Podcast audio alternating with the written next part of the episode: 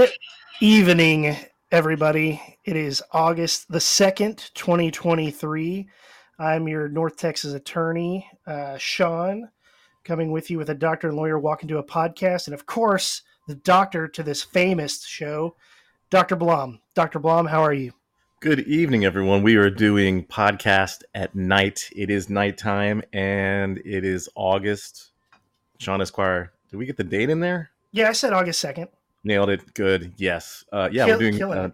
night night podcast right out of the gates, and uh, happy to be here. We are on a bit of delay with episodes. Uh, we talked about last time, summertime, traveling, goofing off, all of that. So thank you for everyone for bearing with us, and thank you, new listeners, for for coming into the fray. Uh, welcome. Thank you for uh, thank you for being here. Yes. So um, we've got this will be a fun podcast, I think, tonight. So we got some good follow up. We got some excellent beer talk and um, some pretty good historical events. Can I talk? Can I say what the what the episode, what kind of episode this is going to be? Can I? Do Oh it? yeah, you were going to title this one. What is Oh, this? kind of like uh, just title itself in general, and then overall, like the philosophy. This episode, everyone, out of this world. That's what this episode is. Is it, it is out of this world. That's right. Yeah, I plan to make that same joke eight or nine times over the next ten minutes. So, uh, Well, let's get into it. Let's, Let's do it, man. in- I am I am pumped for this week. Absolutely. The first thing of out of this world, we got to go back and talk about Mars, Doctor Mm, Blom. A little bit. Um, we discussed, you know, the the first Martian rover that the U.S. got on there, did some surveilling, and of course, as anybody might ask, well, Doctor Blom, how many rovers are still up there going? there are three active i'm gonna i'm gonna say two and a half uh, and i'll clarify here in a little bit so two and a half active rovers at this time there are eight rovers uh, there have been there have been eight rovers and uh, penetrators of the Hmm. 21 landers so 21 landers out of those eight rovers penetrators there's uh currently there is the curiosity the perseverance and the i'm going to apologize to our China friends, Tianwen, uh, which is that's the mission. the The rover itself is called Zhurong. Zhurong. Uh, I'm sure I'm not saying that correctly. So again, apologies to Chinese friends. Um, there's Curiosity. Curiosity is car sized. It's got it got up there in 2011, and uh, sorry, so sorry, it it blasted off 2011, got there in 2012 it's around 2,000 pounds, and Curiosity is still getting the job done. Perseverance, it is, wait for it, persevering. And Perseverance has a nickname. Its nickname is Percy. That's cool. It landed uh, February 18, 2021. It is also car size. Perseverance is basically the 2.0 of the Curiosity. So it's kind of the same make and model with a few more bells and whistles. I say a few more. It's got some really cool stuff on it. Has 19 cameras, two microphones, and a lot of people are gonna get your get your mind blown if you don't know about what rovers are doing these days. It has a mini helicopter, and the mini Oh. helicopter, yes, it is awesome. I've been watching footage. It is super sweet.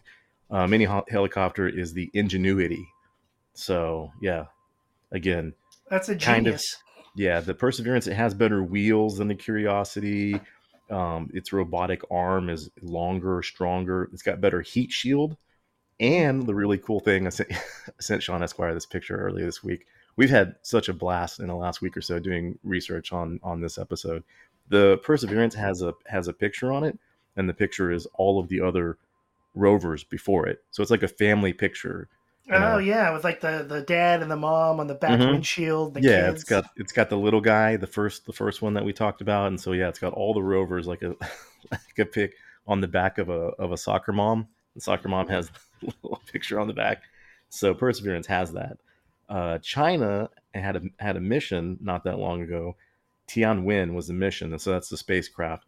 It had uh, it had an orbiter, two deployable cameras, a lander, remote camera, all this stuff. But uh, its rover is the Zhurong rover. I'm sure there's not two syllables in that. Z H U R O N G. As Sean Esquire pointed out, two's wrongs don't make us right. If if I'm if I'm if being's wrong, I don't want to be I don't want to be right. Uh, so Tianwen is the translation is heavenly question, which is great. And then the Zhurong roller, Zhurong was the god of fire. And also, I saw something about God of the South. So I'm going to assume that's like South China. Like, is South China? Oh, that's like Alabama? Yeah. yeah. I don't know if South China, North China has that whole like South US, North US thing. So they actually, they already have two rovers. China has two on the moon already. The Zhurong rover on Mars. Thank you very much. Uh, they think they have one on the moon. Anyway, Mars, uh, yes.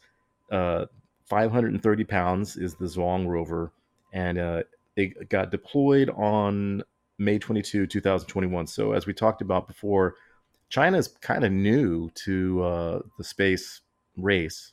Uh, they've actually made, I feel like China's made space space race 2.0 that we were competing with the Russians back in the day. And so lots of good things happen from competition. I mean, that's the name of the game for capitalism. And uh, they are really, you know, they're really trying. I, I had said erroneously about the the moon rover earlier, but they actually do have a moon one. India does too. So I don't want to get into the moon rovers because I think that's going to be a separate thing. But I think in the next month or so, India is trying to get its third moon rover going. No rovers on the Mars on Mars for uh, India, and uh, the reason why I said 2.5 earlier is because the Zhurong rover currently inactive uh, because of sandstorms and Martian winter.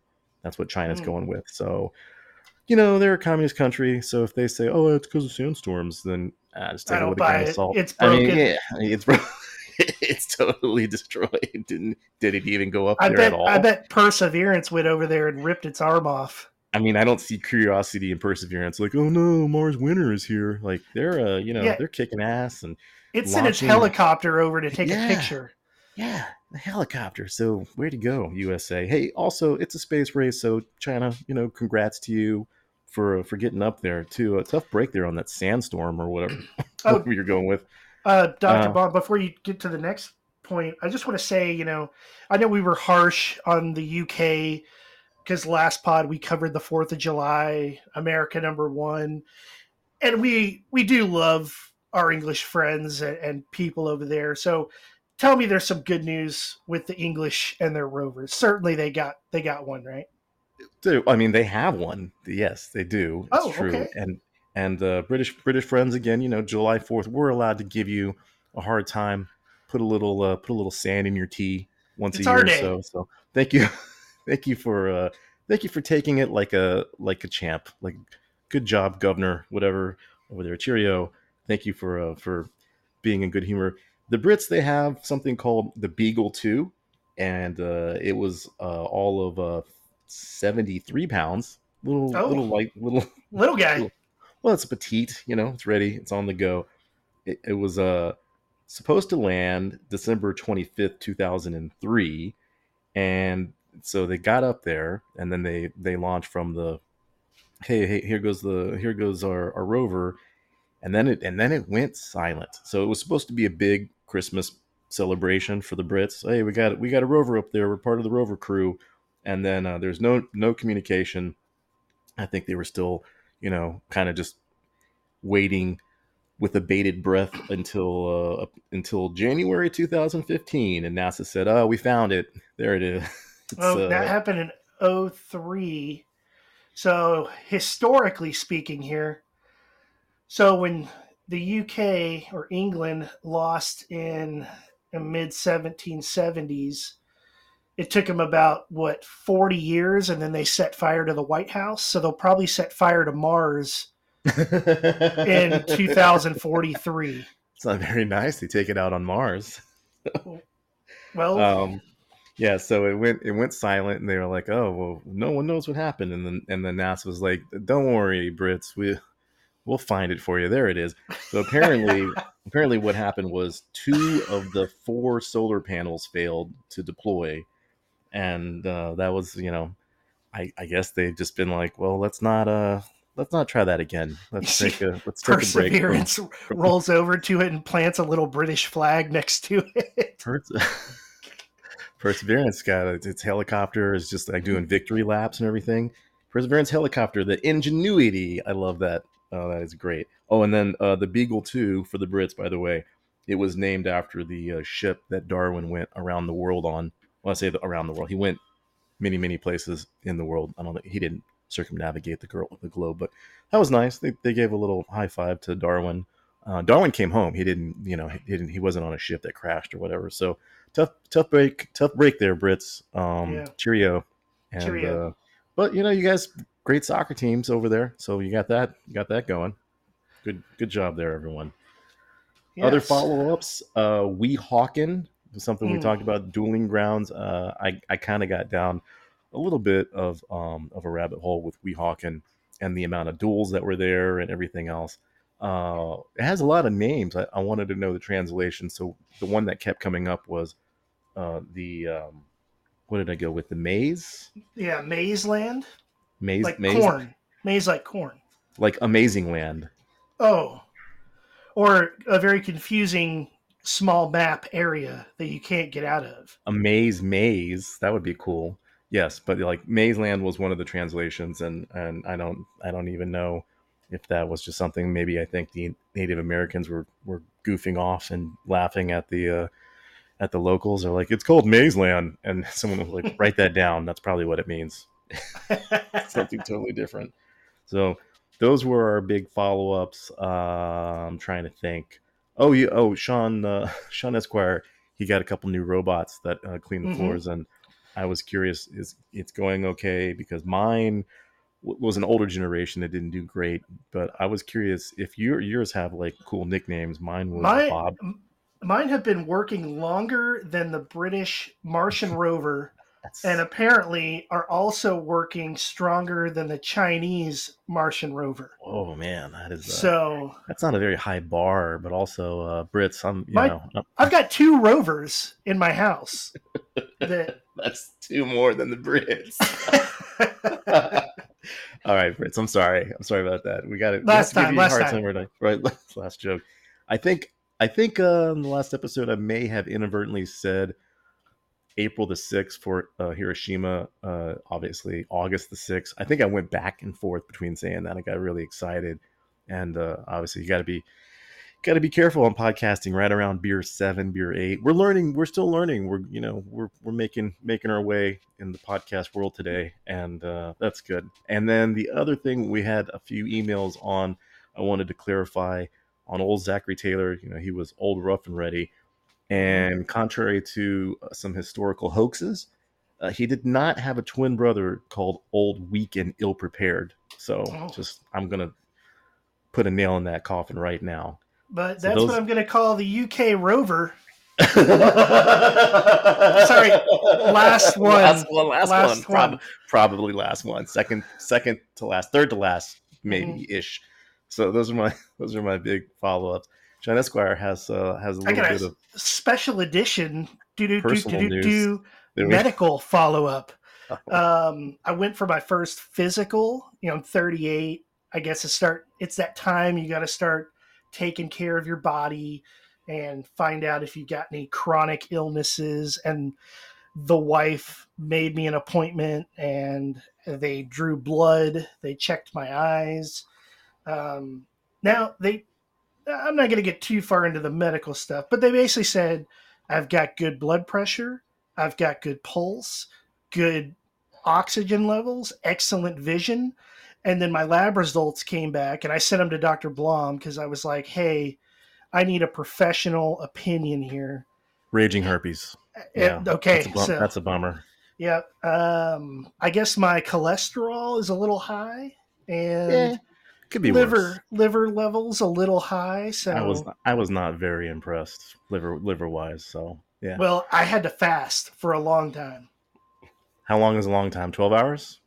Um, You don't you don't have to fast that long for for liver te- for uh, lipids. By the way, for a blood was- test in general, overnight is fine. I went to bed around midnight, yeah, and my appointment was at two thirty in the afternoon.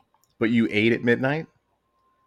No, I, I didn't eat since like eight nine o'clock. For I mean, basically, it boils down to the lipids. You know, you do a fasting lipid panel, so you know, twelve hours is more than enough for that. But what I'll- about the know, liver? Like, should I not drink beer the night before? You should not drink beer the night before you go in for. Oh, see, I did. Yeah. Was my problem. probably that's like 90% of it yeah that, that might throw it off a little bit so um yeah i gave sean esquire just a couple of knickknacks because his uh, cholesterol panel is not rip roaring bad i've seen much much worse just a few little things you know use olive oil i i try to do a uh, i say meatless monday like one day a week. I don't eat any, any meat. I just do like salad and uh, uh nuts and fish. We eat a lot of fish and so there's just a couple of lifestyle things. We could all exercise more. That's Right. that's that's a given. And then for myself uh, i had just said coffee water and beer are kind of my my main liquids. I don't really venture I, I don't do the sodas i don't do the heavy liquors anymore i'm too i'm too old for that very every now and then i'll do a margarita or a moscow mule hmm but I'm just I'm just not really big on on the liquors like I like I was in my younger days. So just a few little knickknacks in terms of lifestyle modification, and you know you can you can you can chisel those numbers down to a reason, and then you don't have to end up on a statin and things like that. So it's it's a little here, a little there, little little moderation, little change of the diet, but I don't I don't do crazy stuff. You know I I don't eat a lot of fried food. I want some chili cheese fries every now and then, and then I mean, I have cheat days all the time where I, I probably had two burritos on Sunday back to back. Those were delicious. Um, but yeah, just a little here, a little there. Nothing major. Hey, So Quick question: Is it true they don't do the uh, the finger, you know, in your forties anymore? the the big one. So yeah, you you want to get a prostate exam by around 40 and it depends on family history and a number of a number of things. So there's I heard the they can do a lot of it by like labs now. Well, there- there's not a great test for. I mean, basically, what they're what they're checking for is they're checking prostate, and so the blood test for prostate is PSA, and it's just not great at all in terms of sensitivity and specificity. There's all kinds of things that can make PSA go up, and you have false positive. You can ride a bike, you know, you're riding a bike, and then your, your prostate starts cranking out PSA, and you're like, oh no, my PSA is high.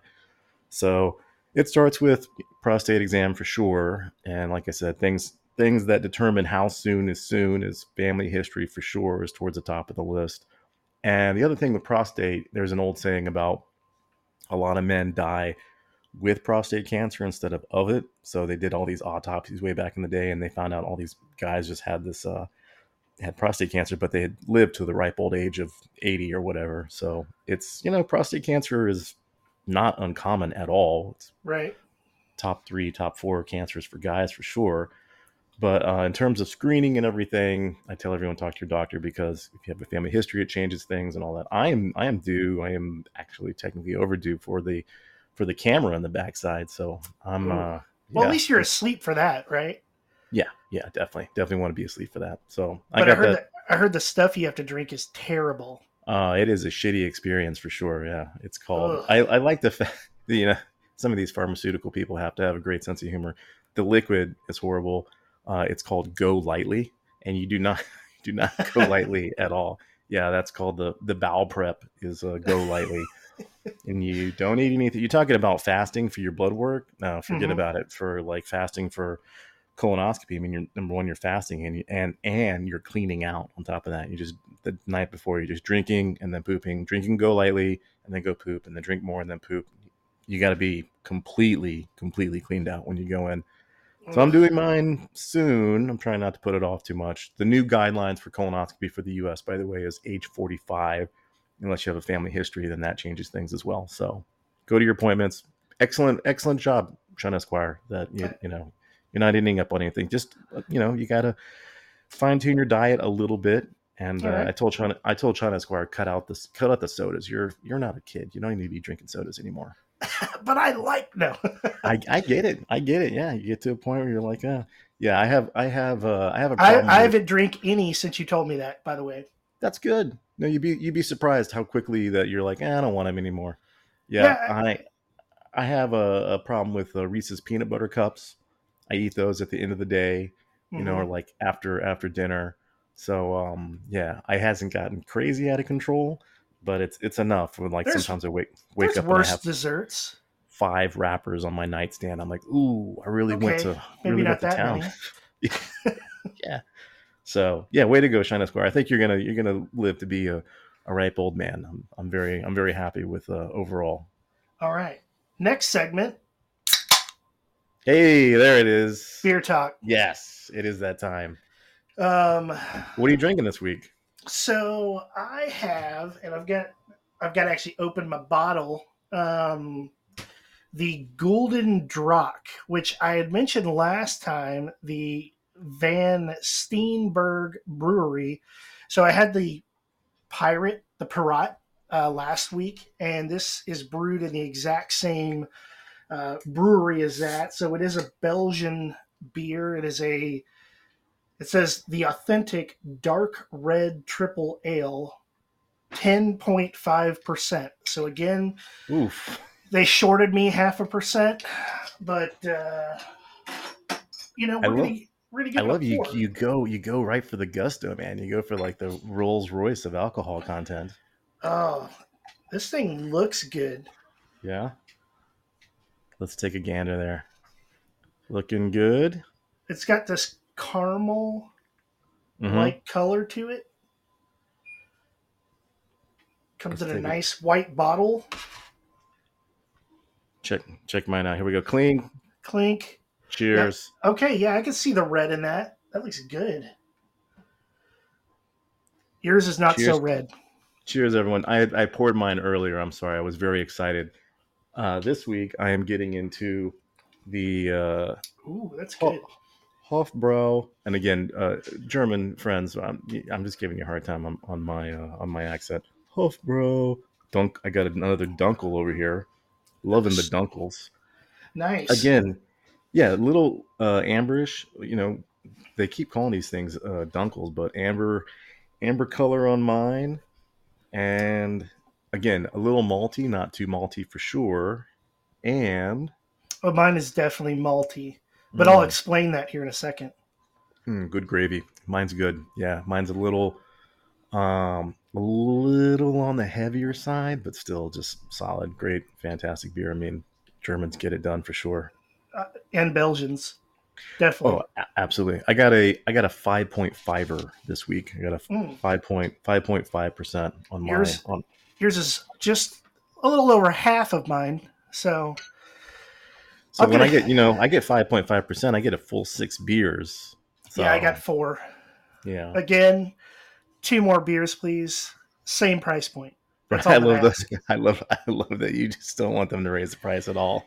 Um, I'll give you some facts on this. So, Drac is actually Flemish for dragon. Okay. So, the legend of the dragon is centuries old. The odyssey of this mythic beast begins in northern Scandinavia on the prow of a Viking ship and ended a long and winding journey, ending at the top of Ghent Belfry.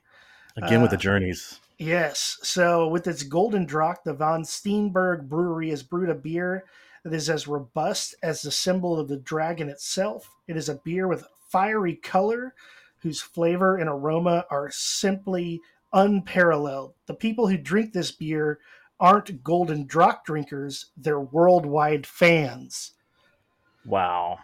Yeah, I'm je- Mhm. now. Now I want one for sure. Now That's you want amazing. you want to know about the malt. So Golden Drac is a special type of beer called a triple. I didn't know this about Belgian triples, but that name refers to the fact that the brewers use three times as much malt for the beer as they would a lager. Why would you not know that? Uh, yeah, and then um, just another tidbit fact here: Belgian strong ales, their true textbooks pairing is a blue cheese. So strong cheese, strong beer. Strong beer. Yeah, that's Yep. old old nursery rhyme. You know, uh, blue cheese. I can give you a quick quick caveat from my end. I used to make this thing. I, I probably make it once or twice a year. I do um, disgusting blue cheese. Oh, it smells disgusting. Mhm. take disgusting blue cheese. You get uh, baked pears. So you just put some pears, cut cut up some pears, put them in the oven, bake them up, and then you put honey on the pears, and you got these honey pears with blue cheese, like Mhm. really like pungent blue cheese. It's amazing. Something magical happens there. Every single person I've served it to, they're just like, "Oh my god, give them the cheese for like have them smell the cheese and like there's no way I'm eating anything with that. I'm like, oh wait, you'll see, you'll see what happens. And then I give them the pear with the honey. But I mean, put honey on the on the blue cheese and the pear both, and uh, something magical happens there. Okay, so, yeah, I I do. Um, you know, we use we do brie every now and then with mm-hmm. like the uh, blackberries and honey and bake it in the oven and oh yeah, Absolutely. so good. Anytime you cheese, fruit, honey, warmed up, you can't go wrong. I don't. Mm.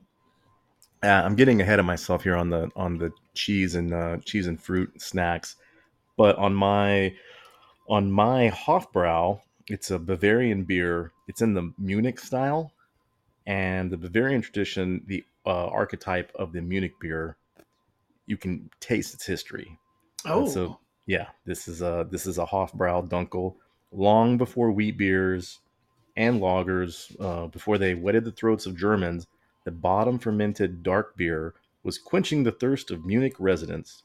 The first beer, which was served in the Braun Hofbrauns, uh, apologize on the accent there uh, and the pronunciation both it still satisfies to this day with its roasted, happy taste and the subtle malty finish. Mm. So, bottom from bottom fermented. Bottom feeder again, yeah. Yeah, you gotta go bottom fermented, man. That's you know for beers, that's it's really the the higher end. That's where you that's where you want to land. And uh, wort, I got a uh, I got twelve point five uh, percent on my on my wort on my W O R T Mm. And my hops variety is the Herkels and Pearl for the for the hops there. Uh, something something we haven't gotten into. There's a whole science and there's a whole uh, just body of literature on the hops alone because beer, as we've discussed, in, er, in order. And yes, if you're wondering, my beer does have the uh, German purity uh, label. Makes fantastic. So, yes, it's beer legal. should only beer should only have water, hops, barley, yeast. That's what beer should be. So anyway, all of those things, I'm sure there's a science between all of them for sure. But barley in particular, there's so many different varieties that there's a whole science and body literature for all of that. So excellent beer for me. Uh, my malts are they're Munich malt, they're light barley malt, and a little bit of caramel malt as well. Mm bitterness units over here 23 IBUs. Mm, international British unit. Yep. Badass units. Yes, correct. Mm-hmm. I got a malt floral bouquet with uh, notes of caramel. I do. I actually taste a little bit of the caramel. Roasted, uh, malty, hoppy with a subtle malt sweet finish. Pairs well with roast, smoked meat, and sausage sausage dish, dishes and it's giving me the hiccups also, so that's good. Overall, five out of five stars. We'll drink again for sure. Thank you, thank you, Hofbrau. All right. Um, you got one thing before we take a break in food. You have the breakfast. We do old, have the old bachelor food recipe. Kind of, yeah. So I, I often travel for work. I try to get hotels that have a kitchen, and so yeah, left over a little bit from my bachelor days.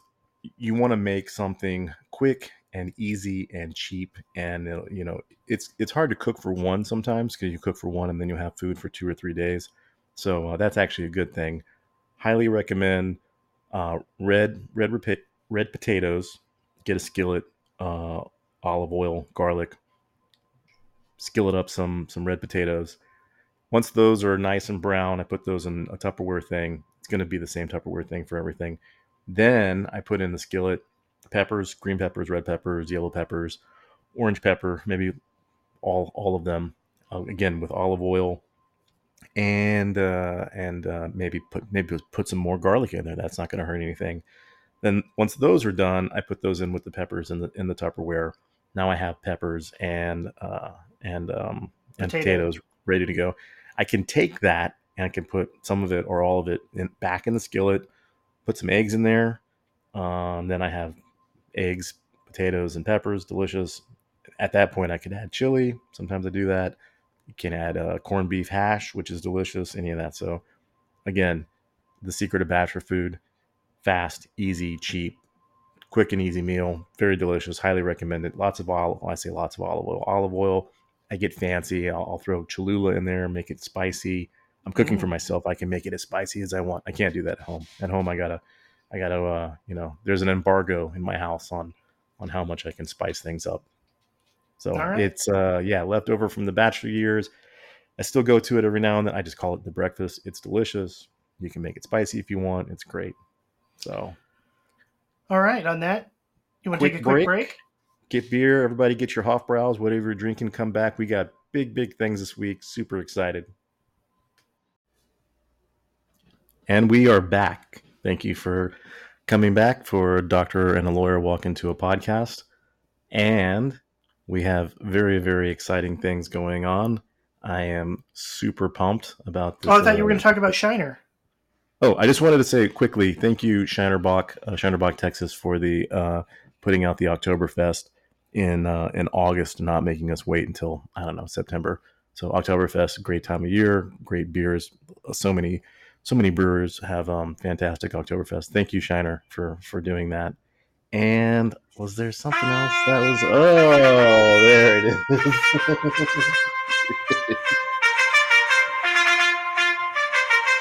you know what that sound means, everyone. Mm, you don't have to do the long version every time. We're gonna we're gonna do there. Never gets old. I I thought it was excellent. I think it's I think it's fantastic every single time. Sean Esquire, I am very excited to hear about all of the history historying that you've been doing over the last week or so. This week in history, start off uh, a little sad, actually.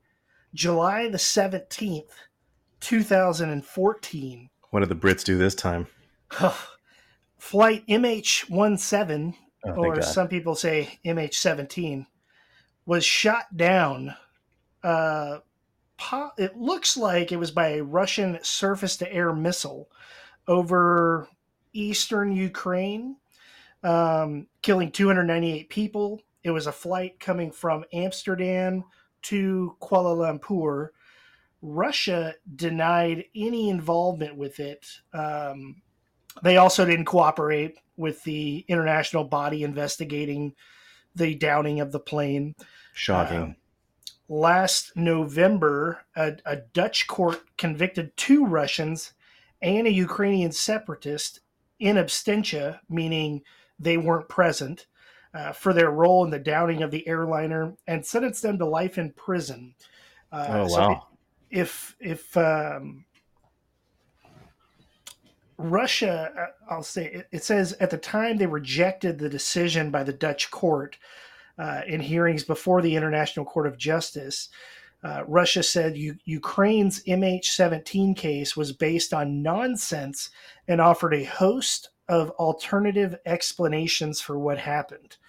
Um, the one rebel commander, Igor Girkin, suggested that many of the passengers were corpses, were already dead when it took off um, on its 11 hour flight. So I don't, I don't know if that defeats your argument of we didn't shoot it down, but they're trying to say we didn't kill anybody; they were already dead.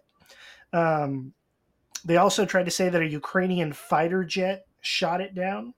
Um, I did read up because Russia said this this I believe is a Su twenty five jet was seen in the area, but apparently that plane doesn't travel at thirty thousand feet where this MH seventeen was was down from. Uh, and then Russia said, "Oh no, no, we've got an Su twenty five. We can get it to thirty thousand feet. Well, you can, but it's slower than the jetliner, and you can only get it there if it has no bomb ordnance on it. So the idea that a Ukrainian jet shot it down seems not likely. Um, so I don't know. What are your thoughts on that, Doctor Blom? Well, like everything else with with Russia, uh, it's very very hard, especially now in this day and age, to take anything they say with 100% credibility. My gut feeling is that this was probably like a mistake. The, the Mhm. U.S. has done this, by the way. The U.S. accidentally shot down a, uh commercial flight uh, I don't know if it was the 90s. I mean, at least once uh, the U.S. has done it. So I feel that's probably what happened. There was probably a flight, and then uh, Russia had missiles, and they said, "Oh, uh, there, it's a, it's a jet. It's gonna, it's gonna bomb Moscow, even though it's not anywhere near Moscow." So I, I feel like that's probably what happened. Then there's the conspiracy part. Any any flight that goes down, my first question almost always is, "Well, who was on it?" Right. Because the was there somebody important they wanted there to you go exactly yes exactly. The intelligence community i say the intelligence community the military industrial complex things like they are not above taking out a flight of 100 200 people just to get to one person. And maybe sometimes there might be two or three people on a flight of 300 people that the uh, that the spies are I don't want to say CIA or whoever's left over from the KGB, but those types of organizations that say, "Oh, we gotta we gotta take out this flight. This you know one person needs to go down, or these other people, things like that." So, right. I just don't feel whenever in this day and age, flights shouldn't go down. There's a lot of, and I understand there's human error and everything else, but there's a missile. There's at least one missile involved. Yeah, we could probably say that. Yeah. I mean, it, it's obviously there was. It's not a. The it's not that the plane just exploded on its own. It's it was either shot down by a Ukrainian jet or it was shot down by a Russian surface to air missile. Like that's the only theories out there. So we know yeah. it was shot down. Just was this intentional? Was it accidental? And I think you're right. I think I know that the Russian or the Ukrainian separatists and the pro-Russian people that were in Ukraine that had this BUK Russian missile system. Um, you know, it was given to them by Russia, and so Russia can kind of do that plausible deniability, like, oh, it was our weapon system, but we didn't know what they were going to do with it. Um, you know, and they found like a spot in a field where they believed the missile came from just based on trajectories, and there was a big burned out grass spot where like the fire from the actual missile would have burned the the field. Um, so it looks like in all likelihood it was a Russian surface air missile, and then they just kind of played this plausible deniability that well it wasn't us, and maybe they were all dead. I so, just feel with all the satellites and everything, they act like well, there's no way anyone can know exactly what happened, and I feel there's so many satellites and there's so much surveillance going on especially yeah. in and out of Russia, in and out of Ukraine, all, all of that. That this should not be a situation where everyone is scratching their head and say, could be anything, could be maybe a bunch of ducks flew into the airplane engine and then, you know, that happens. So I don't right. really feel like this should be a, a, huge mystery. The Malaysian flight, you know, that was, it, it, had much more. We've talked about that before on previous episodes. Thank you again, Sean Esquire, for giving me on that on that uh, documentary. Oh the, yeah, the Malaysian fight. MH three seventy.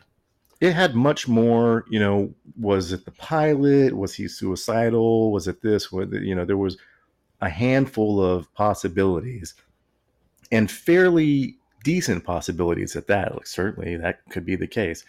This one in particular, I feel it was shot down. I yeah, because the difference was 370 was it disappeared. I mean, they couldn't find it to do scientific research and say, oh, was there a fire? Was this burned? What you know? None they of found that. some shards. They found some shards over here and some shards over there. But right. yeah, in this instance, it, there was definitely some shooting down.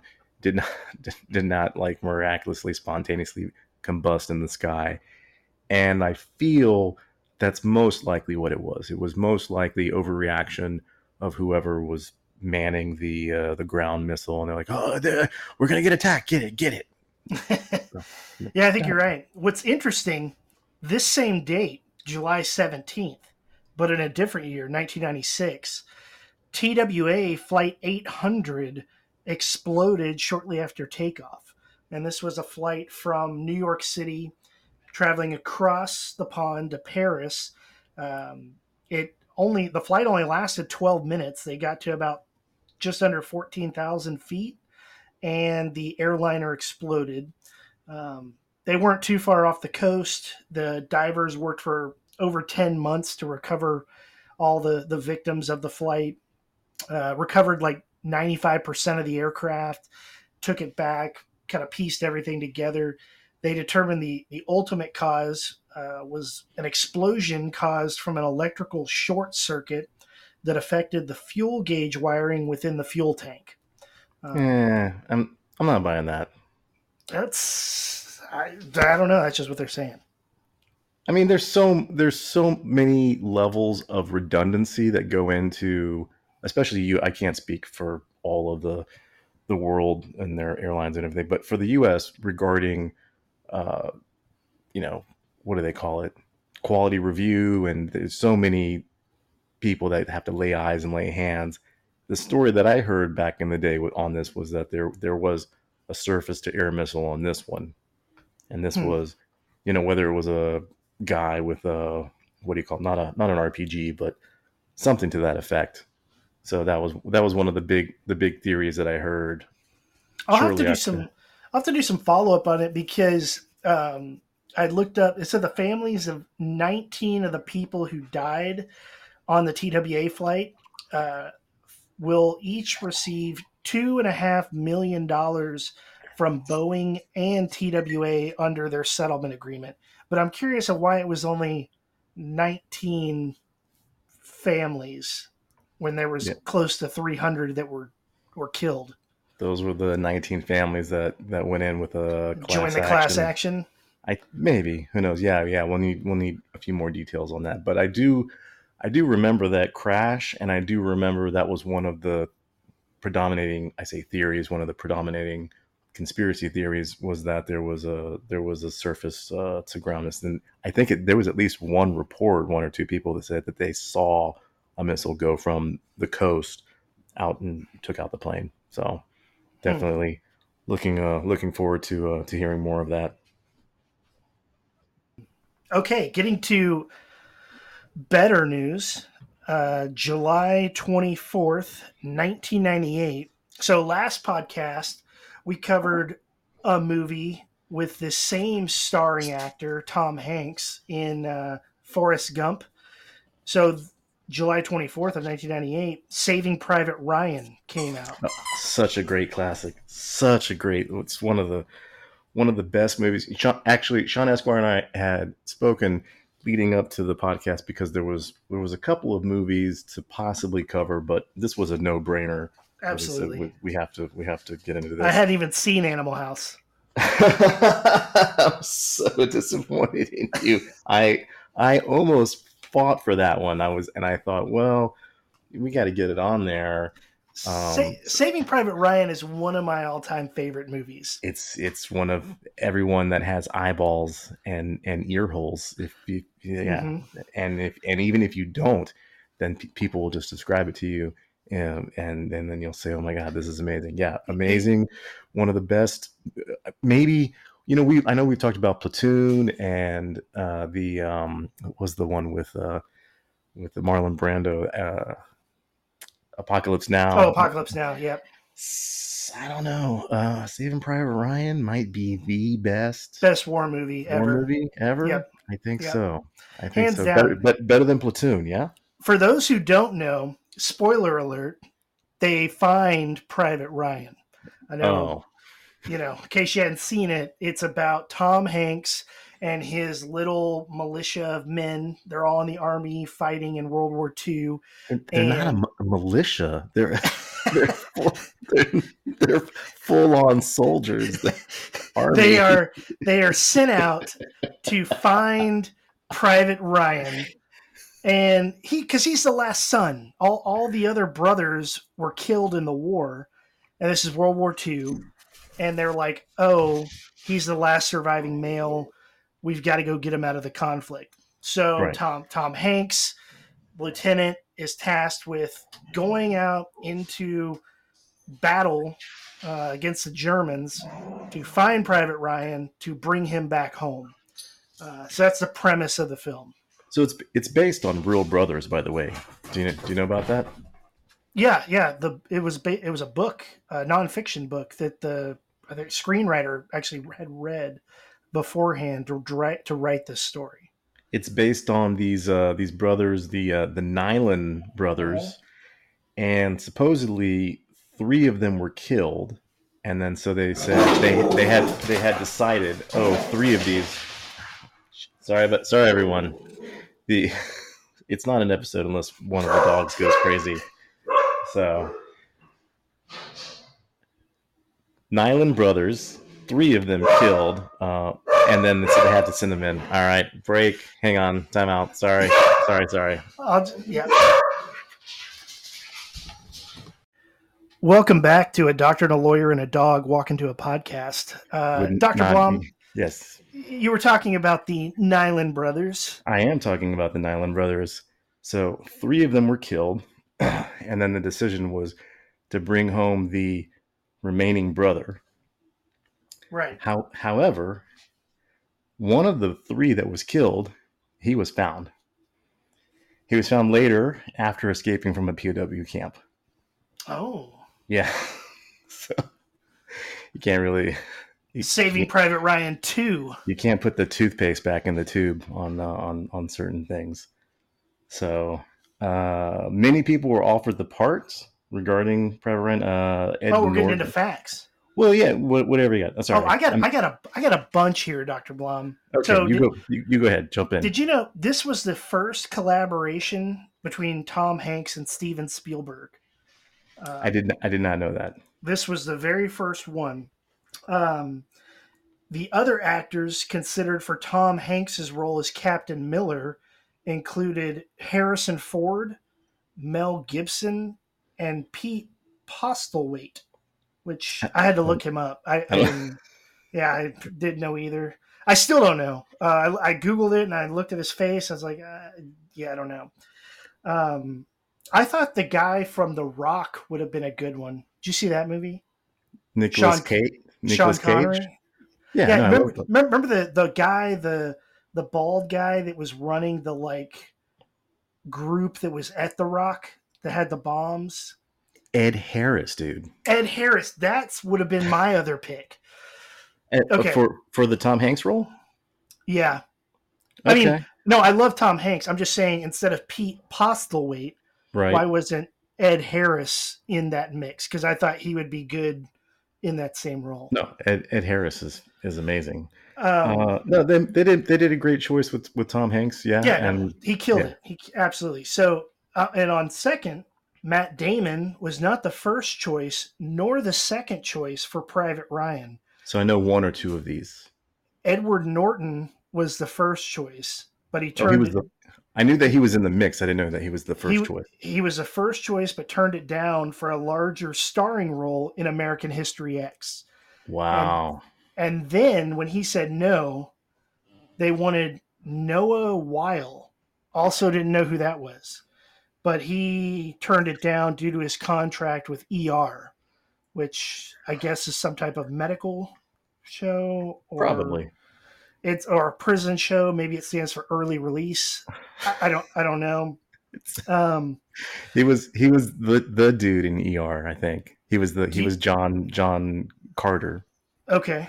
I'm pretty. Do pretty. you know I'm- who do you know who Tom Sizemore is? I do. I do know Tom. He's a very Okay. tr- tragic person. Tragic. Yeah, person he's the big, life. he's the bigger guy on the squad. He carries the or he shoots the rocket launcher at the tank.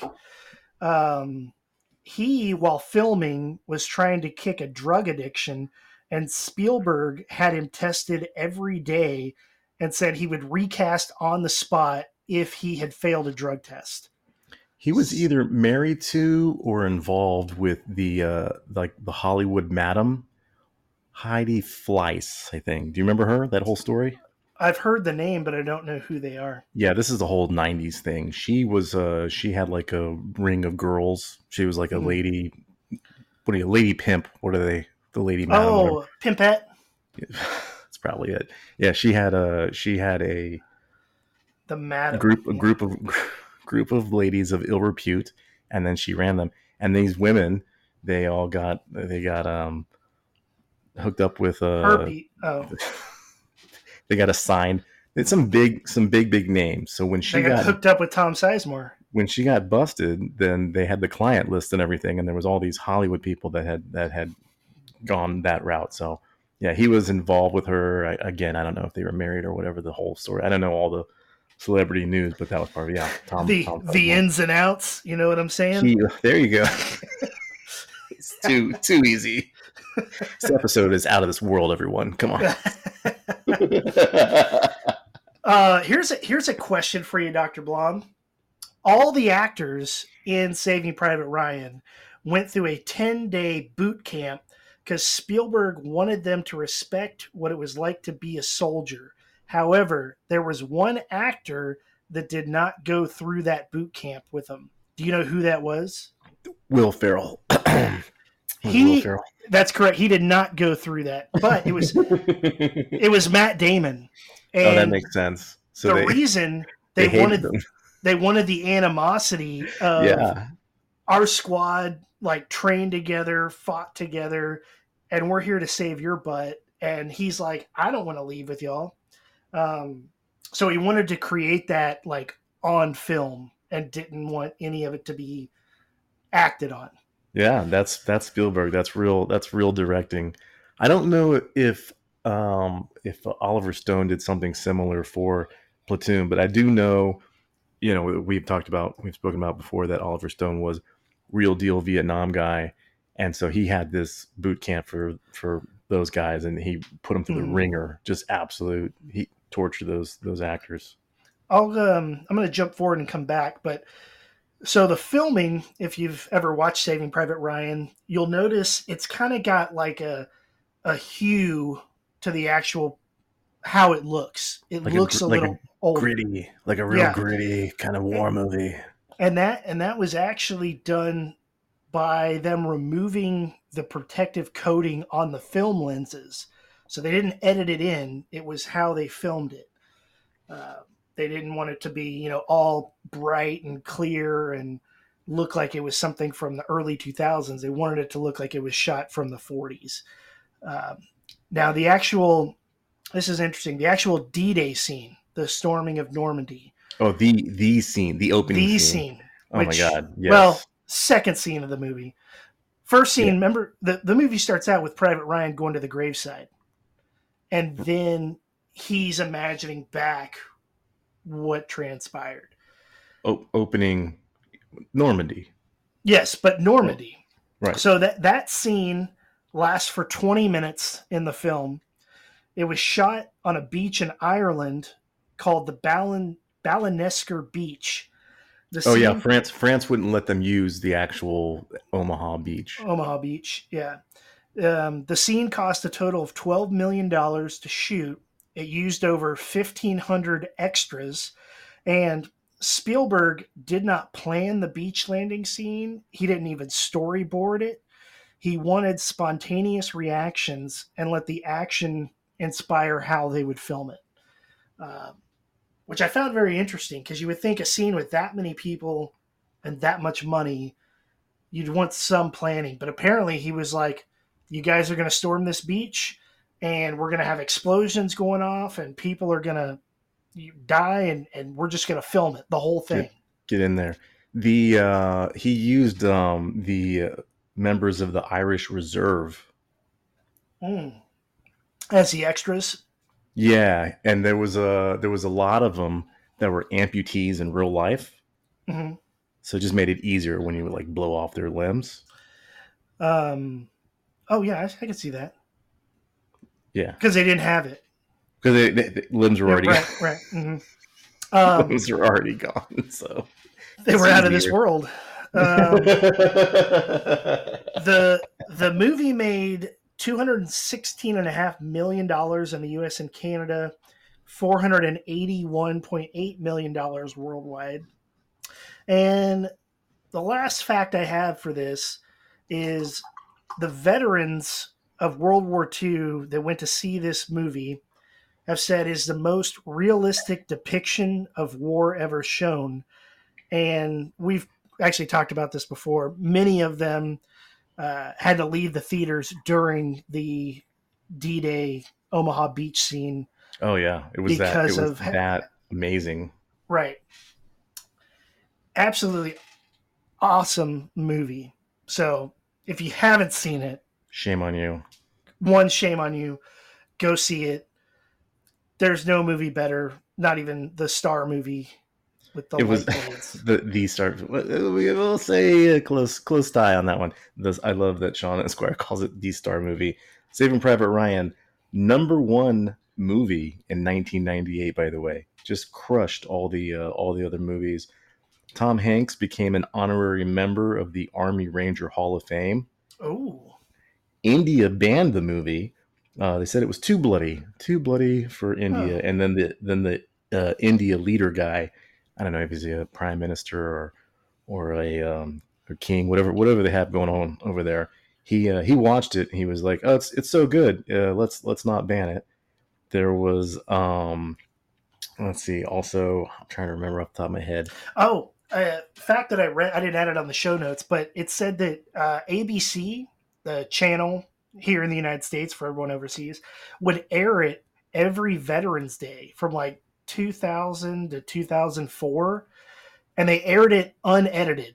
So graphical scenes language wow. everything was in it and then they stopped.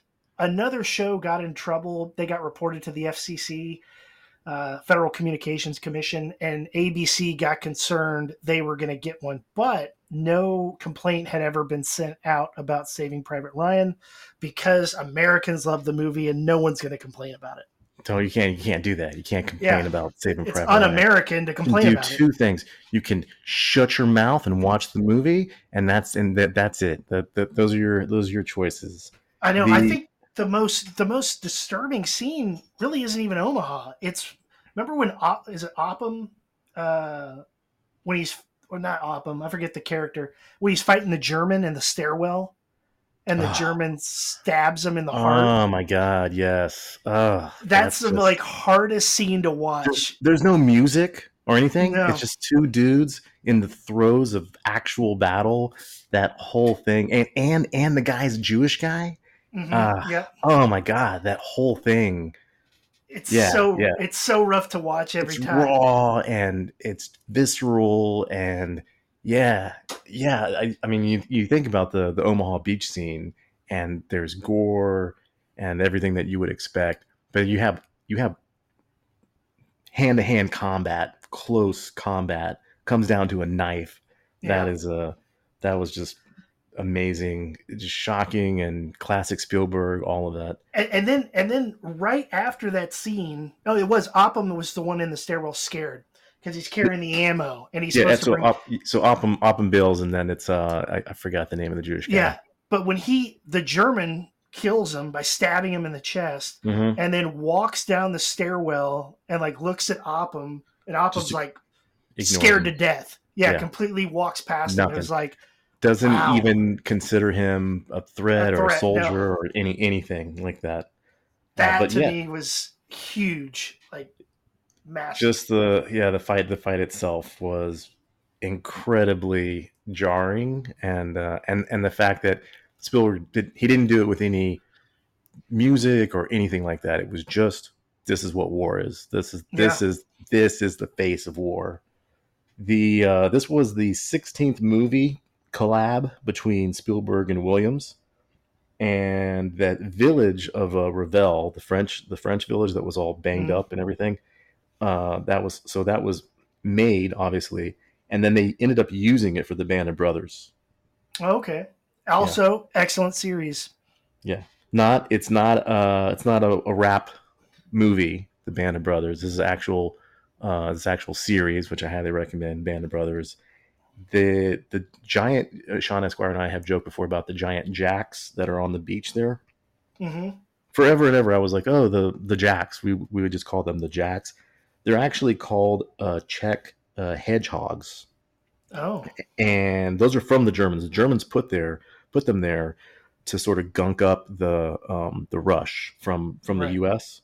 However, the Germans had put them there, and then uh, and then the tide went down so as much as the you know we call them the jacks, the Czech hedgehogs were supposed to gunk up the invasion, that uh, it didn't really work because they, actually helped to give them some uh, some cover a little bit. it bit. did, yeah. It, it, turned out to be a help for uh, for the U.S. troops and the Allies that were that were storming the beach. The uh, other thing I'll say is there's a famous scene in the movie, famous famous scene uh, with the sniper shot. You, oh you remember? yes, You remember the sniper shot? shoots through the scope. Uh, he was uh, Vin Diesel was there on the ground. Mm-hmm. Yeah, Vin Diesel's there, and then this uh, this Southern guy. He's uh, he's like an Alabama guy. Christian guy. He's got the cross, always citing uh, He biblical cites, verses. He cites scripture, Mhm. and in my head, it's it's Old Testament.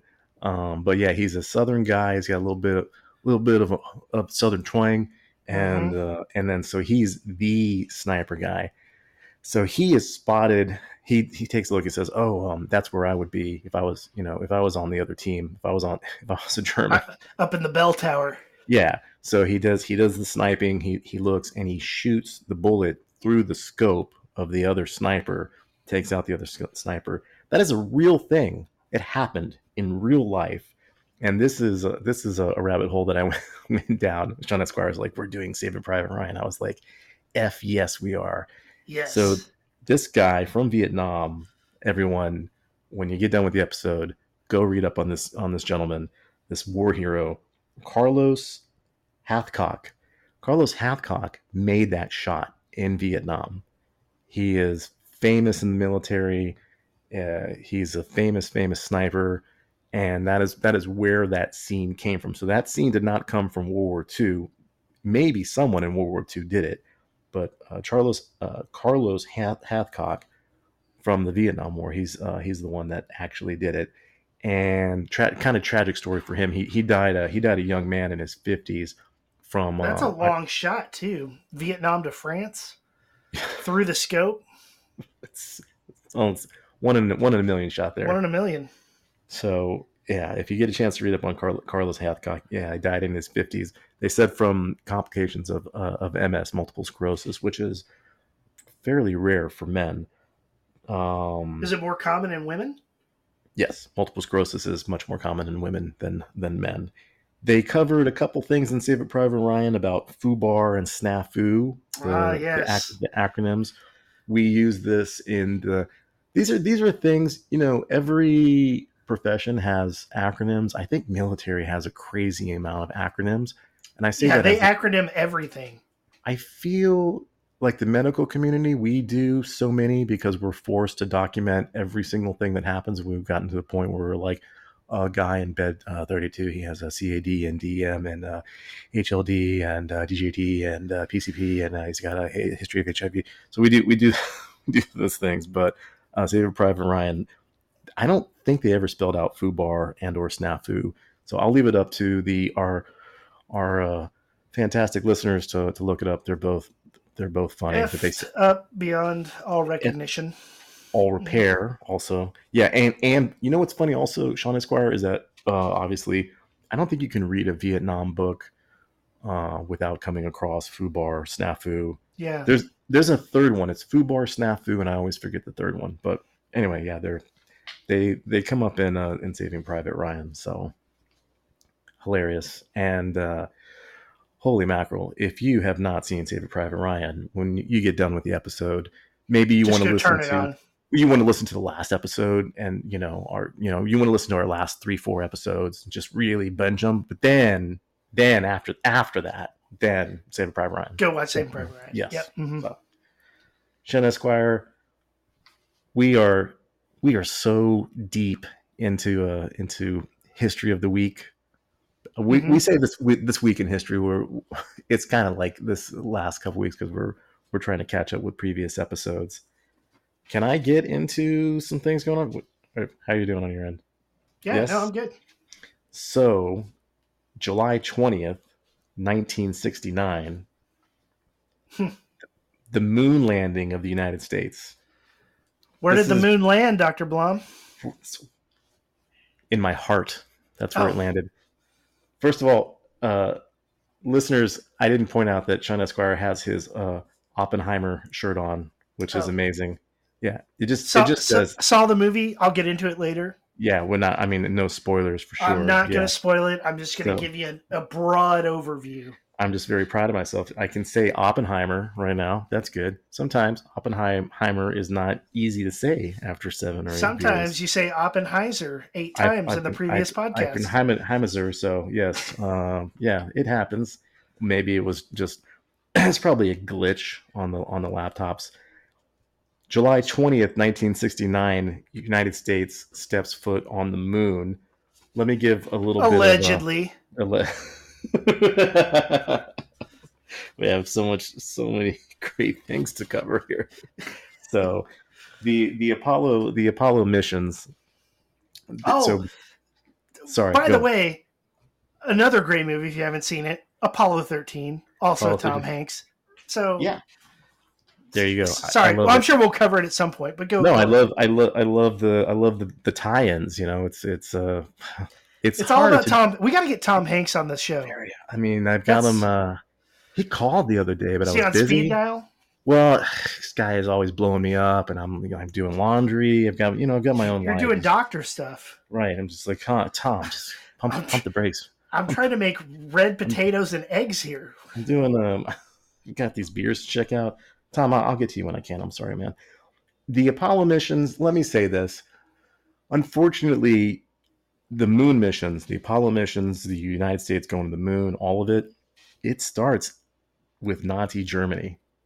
Mm. Very, yeah, I'm not happy about it either. So it starts with, I think we've spoken about this before, Wernher von Braun. Wernher von Braun was a Nazi scientist, and he had developed the the, the V two rockets. And V two rockets were uh, it's only the second version the second version of the V2 rockets? Yeah. Well, no, the they had V1, which was V1 version and one. V2. We don't know about the the V the V1s. Then they had oh. version two rocket. Version V2 and the version V1s.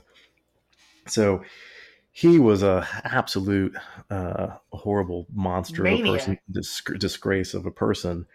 He was responsible for uh, putting the first uh, human object object in space that was they think around June 20th, 1944. What happened was when the writing was on the wall, and then the Nazis were like, "Hey, uh, this war might not go the way that we think." And then they gave the order to execute all the scientists that may probably flip.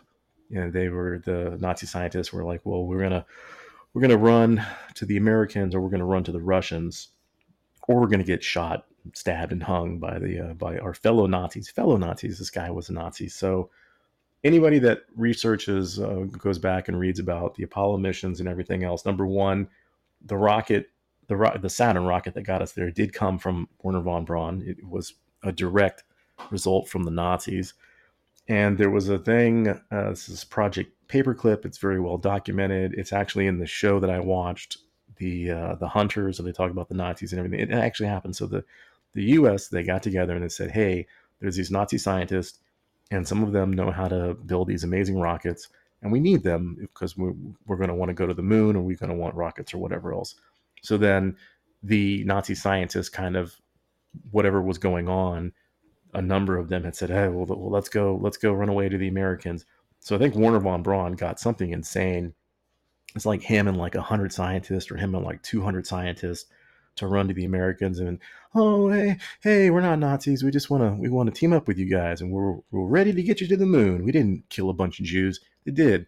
One von Braun killed Jews. He was absolutely involved. I mean he may he may have not pulled the trigger, but he was involved with with the murder of Jews, uh, at least Jews, probably Jews, and you know the, they killed Nazis and homosexuals, and so for people to say you know, Wernher von Braun was there was so much bullshit stories about oh well he wasn't really involved and all this other stuff he was. So you can't tell the story about nasa. You can't tell the story about the real story. This is what you're going to get from us. We're the not real we're not, deal.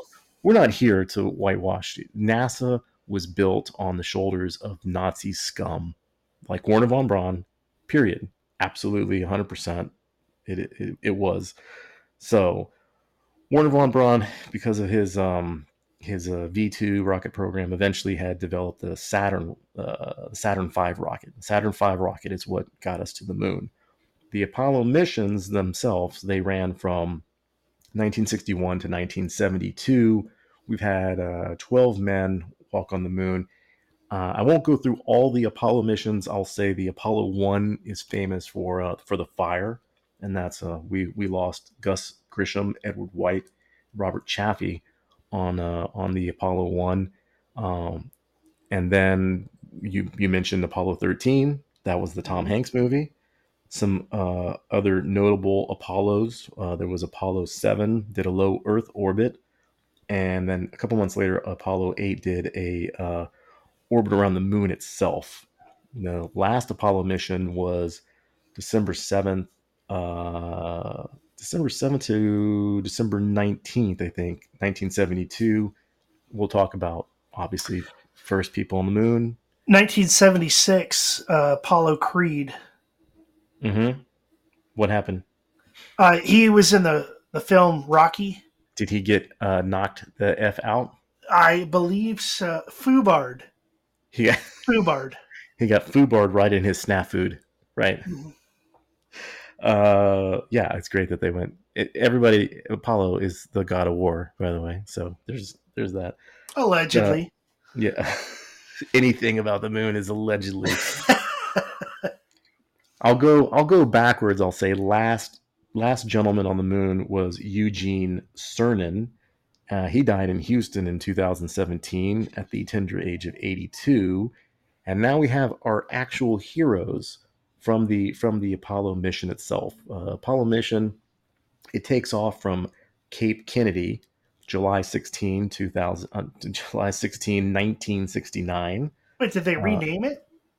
It used to be Cape Canaveral, and then uh, Johnson changed the name to uh, Cape uh, Cape Kennedy in Flor- in Florida. Okay. So July 16 is the takeoff. They take off, and then they uh, and then they 12 minutes, boom. Then they're in the Earth orbit from from the ground from Florida to to the orbit. 12 minutes, boom. Then they go around the Earth one and a half times, and then they slingshot from the Earth to the moon. This is a three day journey and then during that time they do you know they break up the rest of the of the uh of the spaceship and they do this maneuver and they got to dock with the other part of the spaceship. They got to do this uh 180 turn all this other Mhm. stuff. Fancy fancy schmancy uh, piloting. And then uh, then they and then after three days of traveling they get to the moon. Ultimately there's 30 orbits around the moon. And then they they touch down the famous uh, Sea of Tranquility. So they were only in space for uh, for eight days, back to back to Earth, July twenty fourth. Splash, splash Just a- down. A, a solid w- week's worth of work. It's, it's the whole thing is It's out of this is- world. It is out. It is out of this world. I'm the first one that's ever thought of that. Uh, they when they splashed down, it was in the Pacific Ocean, just east of the um, of a of a place called Wake Island. We have three heroes involved, and I want to start with the one that uh, pretty much no one talks about. Sean Esquire, name the three heroes of the Apollo 11 mission. Oh man, uh, James Frankfurt, Yeah, he's on. He's Uh, probably in there somewhere. Stephen Clausewitz. He was a German, and Oh, uh, yeah, he was he was he couldn't do it without him. Old old Steve Clausewitz. uh, I Igor uh, Yamaha. I love that you don't name any of the guys at all. I am starting with the unsung hero of this one of maybe the greatest day in the history of science, um, Michael Collins. Michael oh, Collins. that man. Oh, not not not Phil Collins. Phil Collins. Yeah. Not, no, not Phil Collins. Not Michael Jordan. Michael Collins. Michael Collins was the uh, he was the command module pilot, right? So you got the module, and then you've got the uh, you've got the the eagle, right? You've got the actual the touchdown touchdown part. So Michael Collins, he's uh, he's he's flying Columbia is the the module part of it, right? So the the lunar module was called Eagle. He's got the model. He's gonna he's gonna go around the moon. He's basically gonna save the day. He has been dubbed the loneliest man in history. He's been called the loneliest man in the universe, and the reason why is because you think about it. It's 1969. He's in this like bathtub of a uh, of a module, just going around the moon, and then when he goes to the dark side, he just waves to That's all when of the humanity. Jedi's that's when that's when the lights go to the dark side. That's what he did. He had to cut off his dad's hand to prove that he's the boss. He when he goes around, there's nothing for this guy. He's the loneliest guy in the universe. He's not communicating with Earth. There's no Houston. We have a problem. There's nothing. He's in this tiny, tiny thing. It's 1969. This is not the best technology in the world. There's no cell phones or There's anything no else. internet. God only knows what's going on there. You got to think, I mean, this guy had like one of the guys had bad gas that you're trapped Yeah. in this thing. You're trapped in this tiny thing, right? And he probably had to hold his breath He's he's the he's whole time. going around this thing, and he goes to the part where there's going to be no communication, and he's just like, cross your fingers, like, hope I come back out on the other side, and that's what that's what he kept doing. When they interviewed him and they said, "Hey, uh, were you were you terrified, like going around that?" He said, "No, it was uh, it was really peaceful, and I I really enjoyed my alone time." Like Michael Collins, bravo to you, sir. I I also enjoy my alone time. I wonder what he did. I mean, it's not like a like a nine hour thing, right? It's not it's not that long. But regardless, I mean, he we'll never know. He'll do whatever he want. There's no laws in He could, space. say, he could say whatever he wanted to say. he could just like just talk about his ex wife or whatever. I don't I don't know if he had an ex wife. That's not fair.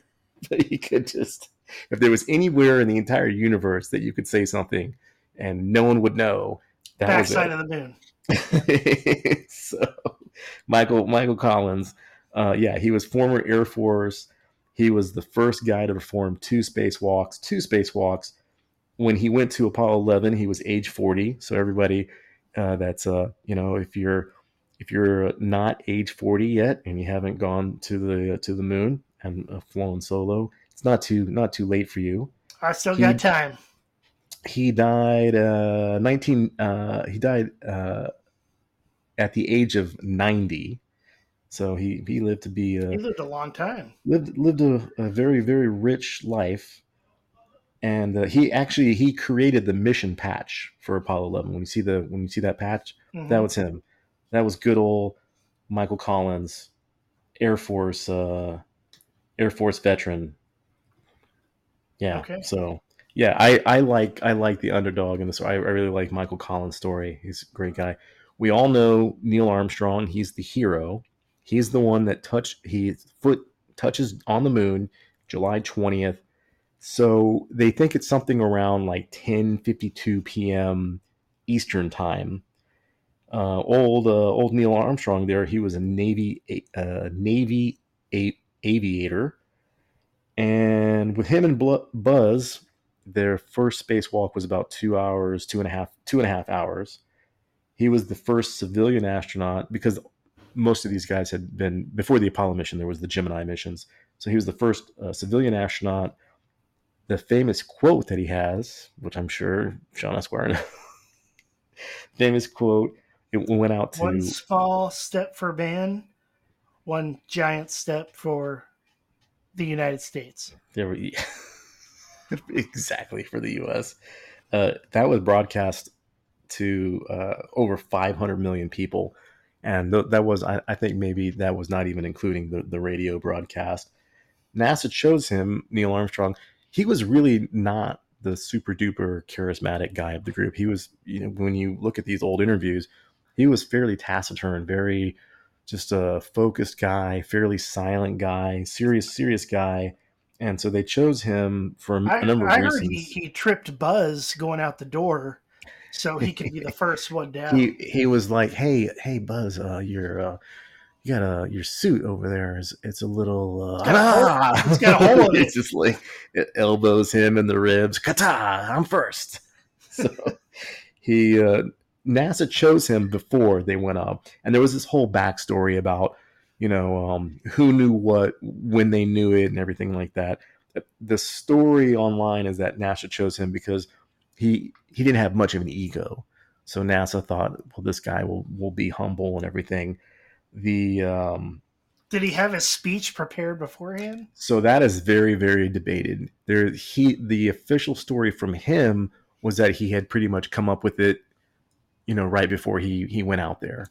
Then they said years later that there was discussions about what he should say and how she, he should say it and everything. So we don't know for sure exactly. So um, I, I I don't think you go you do a kind of mission like this and not know what's going on. But one because one I think mine would be I step off and I just go, I'm the greatest man alive. I did it. I, I would I would step off. And I would go, Blom, and then I would just get back on. I'm like, oh, are we gonna get rocks? Do we need to get rocks? I mean, I I got what? here and I said my name and I, we- I I saw we- ten it. green Martian people. They USA. USA number one, and then get back, and then that's Yeah. what else do we? Oh, oh, let's go back out there and plant that flag. Let's go plant that flag, Yeah. and then we'll get, and then we'll get out of here. Yeah, UK. Where's your rover? I'm Just back. get out there. No, just get it's like step right off and go. Dr Pepper is the best, and then you get back on. You're like, Dr Pepper is buying me like 55 yachts for sure. Oh, classic. so one thing one thing that did happen was they're trying to land right and then um i don't know like they overshot their landing thing or whatever but the, it was a position where it was too dangerous to land. Like they overshot the runway. we can't we can't uh we can't let the robot do it. We can't do the autopilot. So by the way it, it goes without saying all these guys were complete badasses when it came to flying obviously. These were the i think neil armstrong he logged one of the reasons why they chose him was because he logged the most time in the uh, in the simulator and everything else um armstrong and collins both i think they were really heavily deep into being test pilots back in the day in their Mhm. military days That's The- these were the guys well so I, i'm getting a little bit ahead of myself buzz was a fighter pilot a real deal fighter pilot uh, armstrong and collins they did a lot but uh, you know a lot of their arm wrestlers. That's their- got his nickname Armstrong. Their flying uh their flying background was these these guys this is in the 60s by the way they're like hey go get in that plane and see if uh it, it kills you. Go go fly around in that. Like okay cool i mean it's the 1960s so probably there's there's like a lot of microchips and technology like no none of that. Just go get in that thing. Go fly it around for a while. See if uh maybe a wing snaps off or something who knows? So that's the kind these guys had balls for many many years. And um so yeah that at that point on the mission that they said oh well we can't let the computer land for us and neil armstrong is just says oh, give me the give me the controls get out of the way. I don't know. He probably maybe, maybe he like I- elbowed elbowed elbowed buzz is like i got it don't worry about it. And he's like he he's got a He's cigarette hanging. he's- yeah, as you say, he's Yeah, smoking a he's cigar, just like yeah drinking a scotch. It's Get out of here. he's got a cigarette in his mouth. He's got a glass of scotch. He's got one hand on the On the wheel. steer- He's like, I don't need that goddamn robot to get us on. he just he, he manually lands. He does. Neil Armstrong. He manually landed on the moon. He did. He was like that. Ro- that robot is. By the way, when they're doing that, when they're like touching down on the moon, all the all the sensors and the and the beep beep beep beep beep beep beep they had like a thousand sensors going off because there was some problem with the computer because it's a 1969 computer so they had all these warnings right that the computer on the on the lander and the computer at, at nasa they were all they were all jacked so they're landing and the, you all these things are going up beep, beep, beep, beep, beep, beep, and they're trying to land on the moon and neil armstrong was like i'm a, i'm gonna do this he just takes control and he lands manually.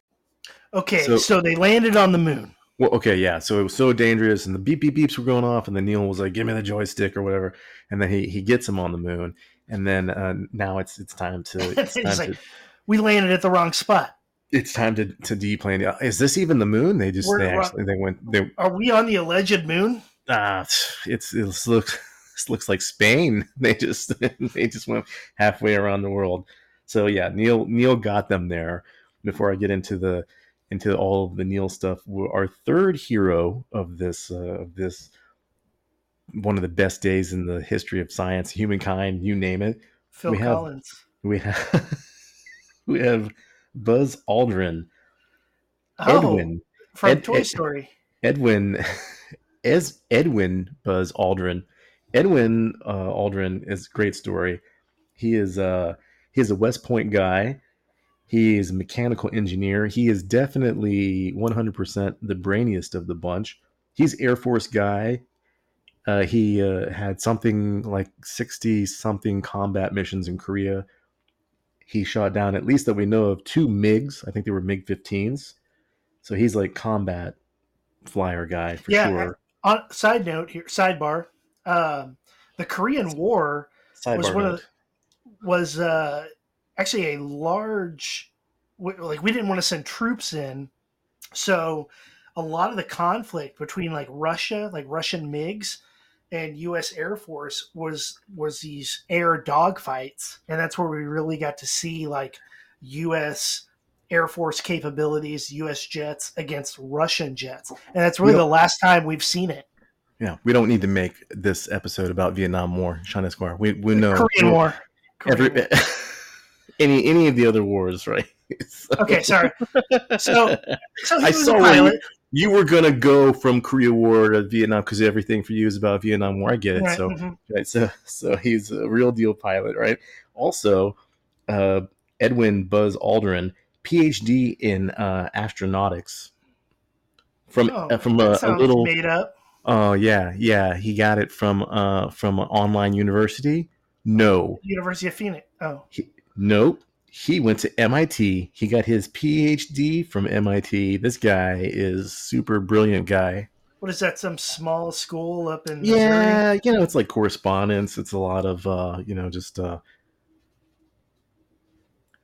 mailing in mailing in your exams. They don't really have grades at MIT. It's just like um like three thumbs up versus two thumbs up. And so um also he so he wrote this uh his thesis for his PhD by the way was called The Guidance Techniques for Manned Orbital Rendezvous.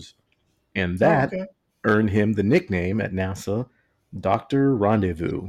old rough. Oh, old old Doctor Rough, whatever.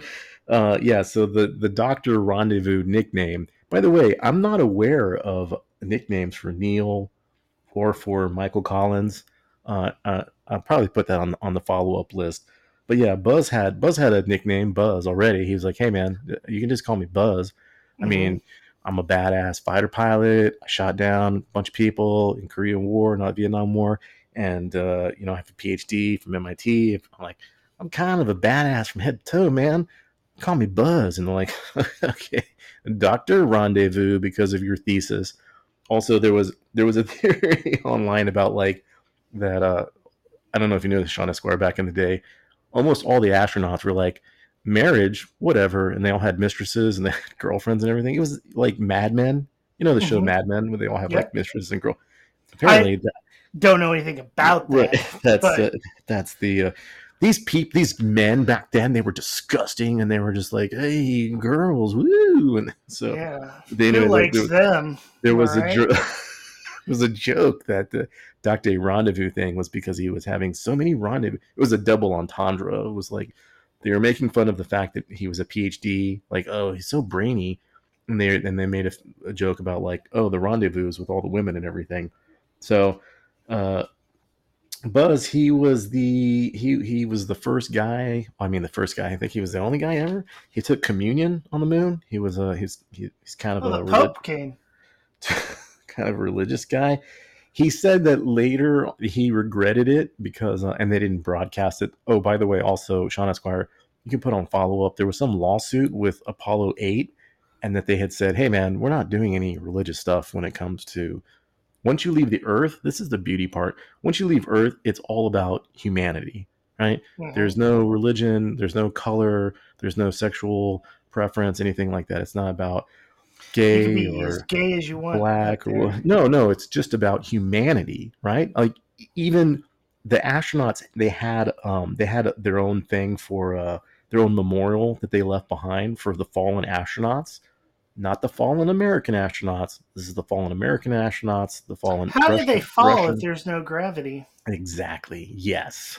Yeah.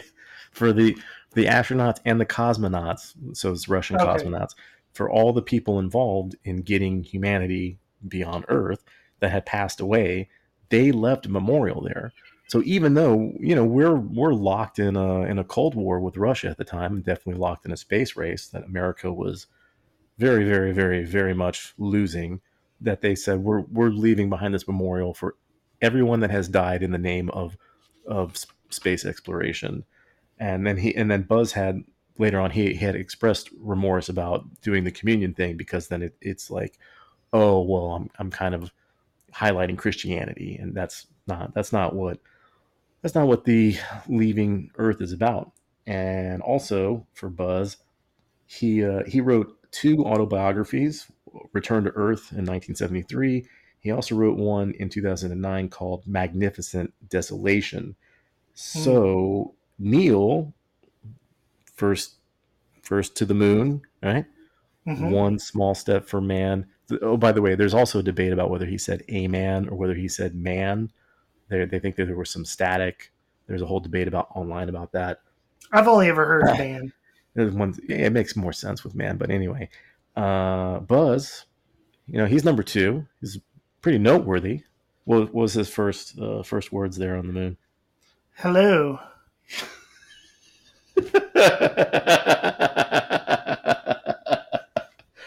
Where's the bar?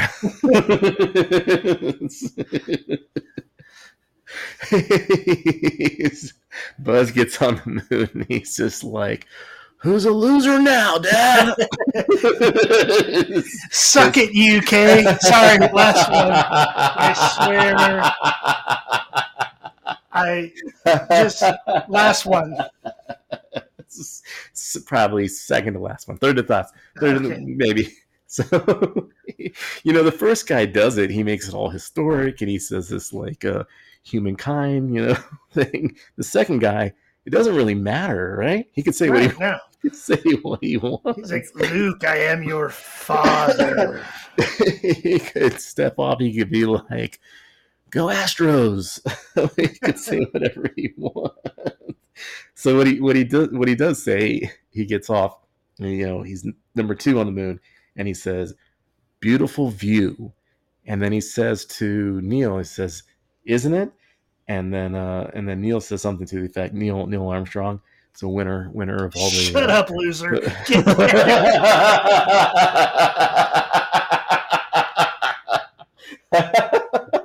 That's what I don't talk- imagine it going down I don't talk to number two. Why would I talk to you? I'm I'm already number number, one. one. I'm number one. Why you go pick up some rocks and shut up. Don't. For whatever reason, Neil Armstrong is still smoking a cigarette on the moon. But he just flicks a cigarette. flicks a cigarette at Buzz. He's like, go write some more science nerd papers. I landed us here.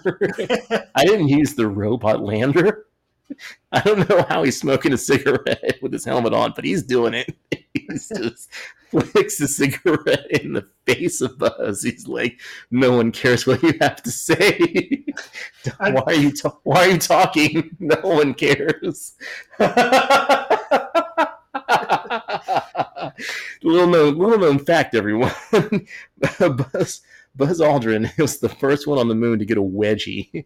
Neil, Neil walked over. He was like, "Look how beautiful the Earth is." Got you, conk conk, and just wedgied. He just wedgied Buzz on the moon. He hung him on the doorknob of the, of the moon launcher thing by his underwear. He was like, "Got you." That's it. He's like, do your do your communion now, stupid. I can visualize all of this. yeah, Neil Armstrong. and Phil Collins starts playing. oh, oh, Mike Collins is going around the moon. Him coming in here tonight. He's like, "What are you guys doing? No, stop fighting!"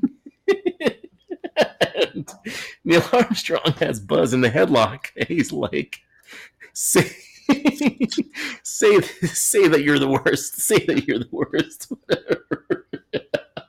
That's what. Uh, that's what. That's the real moon conspiracy, by the Oh. way, everyone. We're gonna have to cut like 15 minutes out of this. it's fine. Oh my god! I just want to finish up on my on my buzz facts over here. I'm trying to get through this, but old Neil, for whatever reason, Sean Esquire turned him into he turned him into the O'Doyle rules of the moon missions.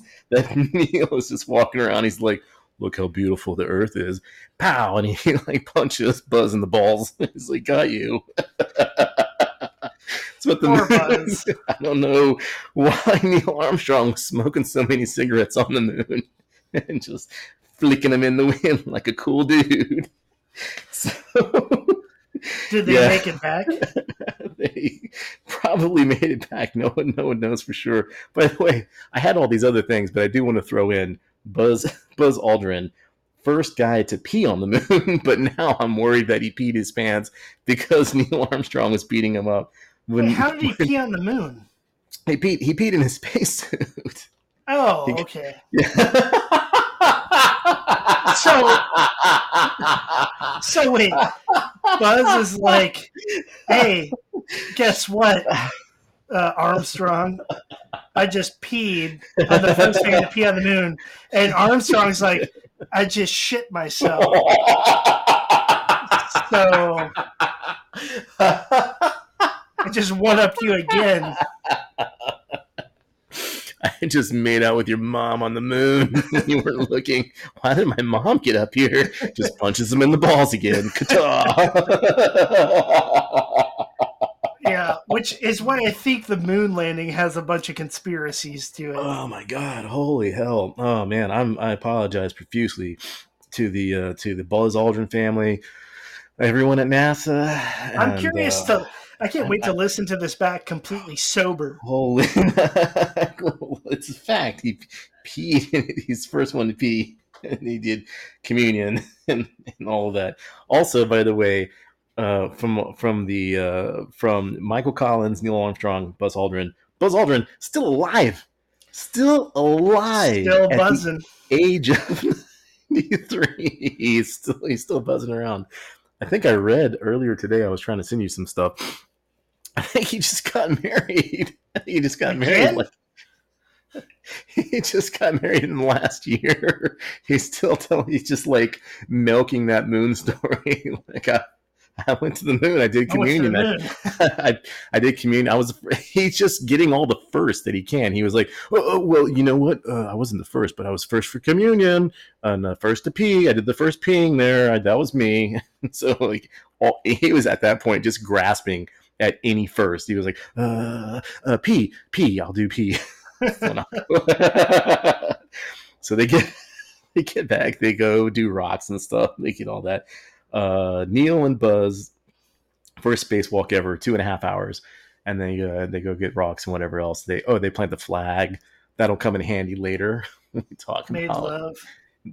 get yeah. By the way, if anybody if you're not aware, the U.S. put a flag uh, on the moon, 1969, July 1969. So the moon, even though India is going there with rovers and China has a rover or whatever, uh, India has one rover. The other one went missing or whatever. The you know people That's- people mess things people mess things up sometimes. Sometimes you try to go to Mars and your rover is smashed and gone, and then you have to ask NASA to find it. Hashtag Ten years later, Sorry, yeah, last so one. God, God save the Queen.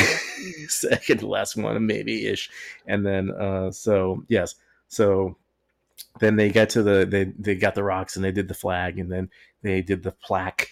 They left the famous plaque and let's let's take a minute. We've had some shits and giggles. That's fine. The plaque left on the moon. This is a solemn moment, everyone. So uh, watch your p's and q's. The plaque on the moon says, "Here, men from planet Earth, first step foot upon the moon, July 1969 AD, we came in peace for all mankind. And that's the three astronauts who were signed there. Obviously, it's a it's a plaque, so it's not like a like a marker signature. And then uh, Richard Nixon is also on there, which is, which is great. yeah, old, old Tricky Dick is there. Uh, and then oh, also there was a there was a call from Richard Nixon to the to the astronauts. So we'll, we'll, we'll get into that. And then so then they go back to the they go back to the Eagle, right? Remember, there's the there's the Columbia, which is which is going around, and then there's the uh, then there's the, uh, the the Eagle. The Eagle landed. That's the that's the thing. So Buzz and Neil, they got to get on the Eagle. They got to blast off to the to the um, to Mike Collins situation. When they get on, the uh, the launch button is jacked. Something happened. They they don't know whether it was. They think it was like the bulky suits or whatever. They have to use a pin. They have to use a part of a pin so that they can get the launch button, so they don't get trapped on the moon forever. Also, years and years later, that they had asked Mike Collins about like, oh, Michael Collins, you're going around the moon, and these guys are on the moon. They didn't know they were going to make it. There was a possibility that those guys that I say those guys, Neil Armstrong and Buzz Aldrin, they were going to die on the moon, and then Michael Mike Collins was just going to be like, okay, uh, so See I guess later. I'll just go back to Earth without you guys. And he, he had like contemplated suicide. He was like, if they die on the moon, then I got to go back to Earth without without Neil Armstrong, without Buzz Aldrin.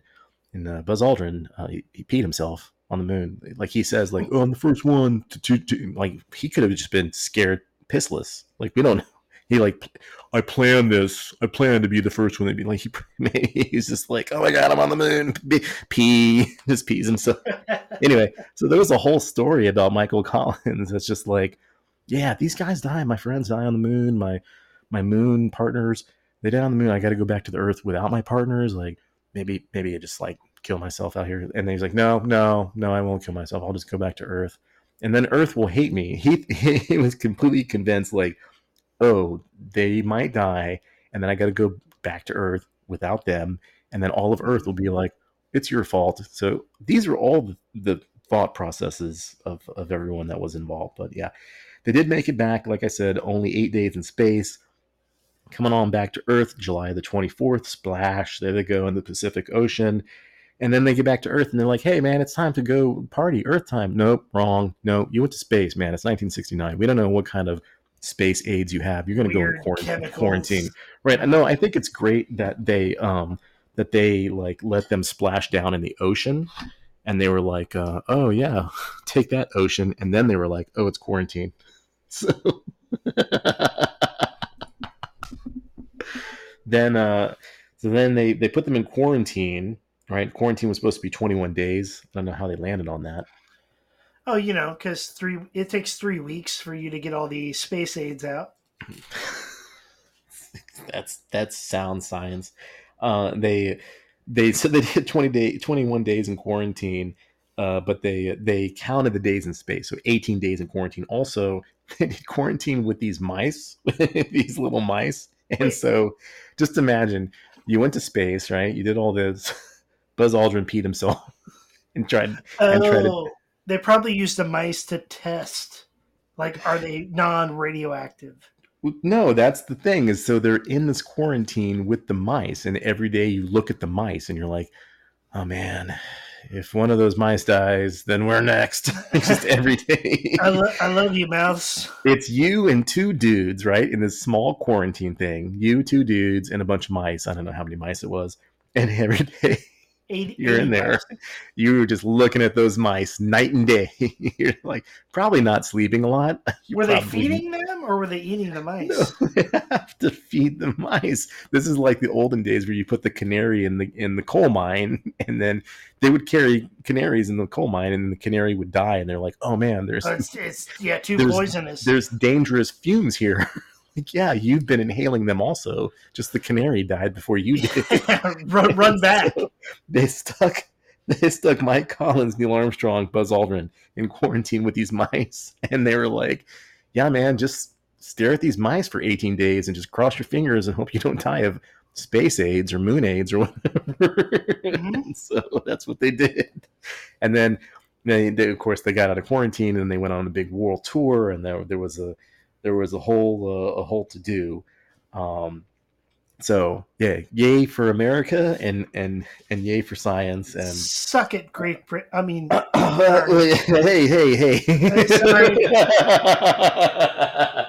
I'm I'm two uh, Belgian beers deep, and we're gonna dedicate. You know what? On follow up, Sean Esquire, you and I, I'm gonna dedicate right now. We're gonna have a British beer like a Boddington's. I'm gonna I'm gonna probably go Boddington's. Let's put on the list. We've hey British friends. We've really kind of really hammered on you. It's not our fault about the revolution and your and your rover and your uh, you know we were born here not, y'all not, eat weird food it's, it's not, not, my fault sorry that our food is so delicious and your food is fish and chips or whatever. We, we love we love you, British friends. We really do. We, you know, I'm sorry, tough tough but break there. We on, love on the Latvian and Belgian friends much better because they listen to the podcast. That's but, true. Wait, we've been at this for a while. Do we don't have any Brits? Well, no, I don't think we're. No. I don't think we're helping our. I don't think we're helping Latvia, our British audience. Belgian and Weird Man on the Lake up in mm. Kansas are no, leading. that's not true. No, no, we have some Nigerian friends. Well, and okay. um, I'm just saying, I'm just saying, leading the pack. Oh, leading the pack for sure. Yeah, we have no Japanese listeners. I mean, listen, British friends. I'm just saying, by not liking and subscribing, all you're doing is contributing to the stereotype that Brits don't have a sense of humor. So don't mm-hmm. do that. Don't don't be your your own worst enemy here, right? We've seen Benny Hill we know you guys have a sense of humor somewhere somewhere in there. So what's that guy? The um the the Rush oh uh, Ricky Gervais guy. Yeah, he's he's oh, funny. Oh yeah, The Office. yeah, mm-hmm. he's definitely funny. I All cannot right. talk about I cannot talk about the moon stuff. We we cannot talk about the moon stuff, unfortunately, without talking about moon conspiracy, moon hoax stuff. Now, the moon I is am, made of cheese. You really think there's a moon out there? Stupid idiot. you really buying buy into that? You believe um, there's one moon? I'm a science guy. I grew up as a science nerd as a kid. I love science. I grew up loving space for God's sakes. I had Oh yeah. I had, you know, the Challenger hanging from my ceiling and and uh and and you name it. Like I'm a physician. We all wanted to be Stretch Armstrong. Yeah. I mean, like emotionally or spirit spiritually. That was the guy that that walked on the moon, right? with very, very, very long strides. He walked so, with Jabba the Hutt.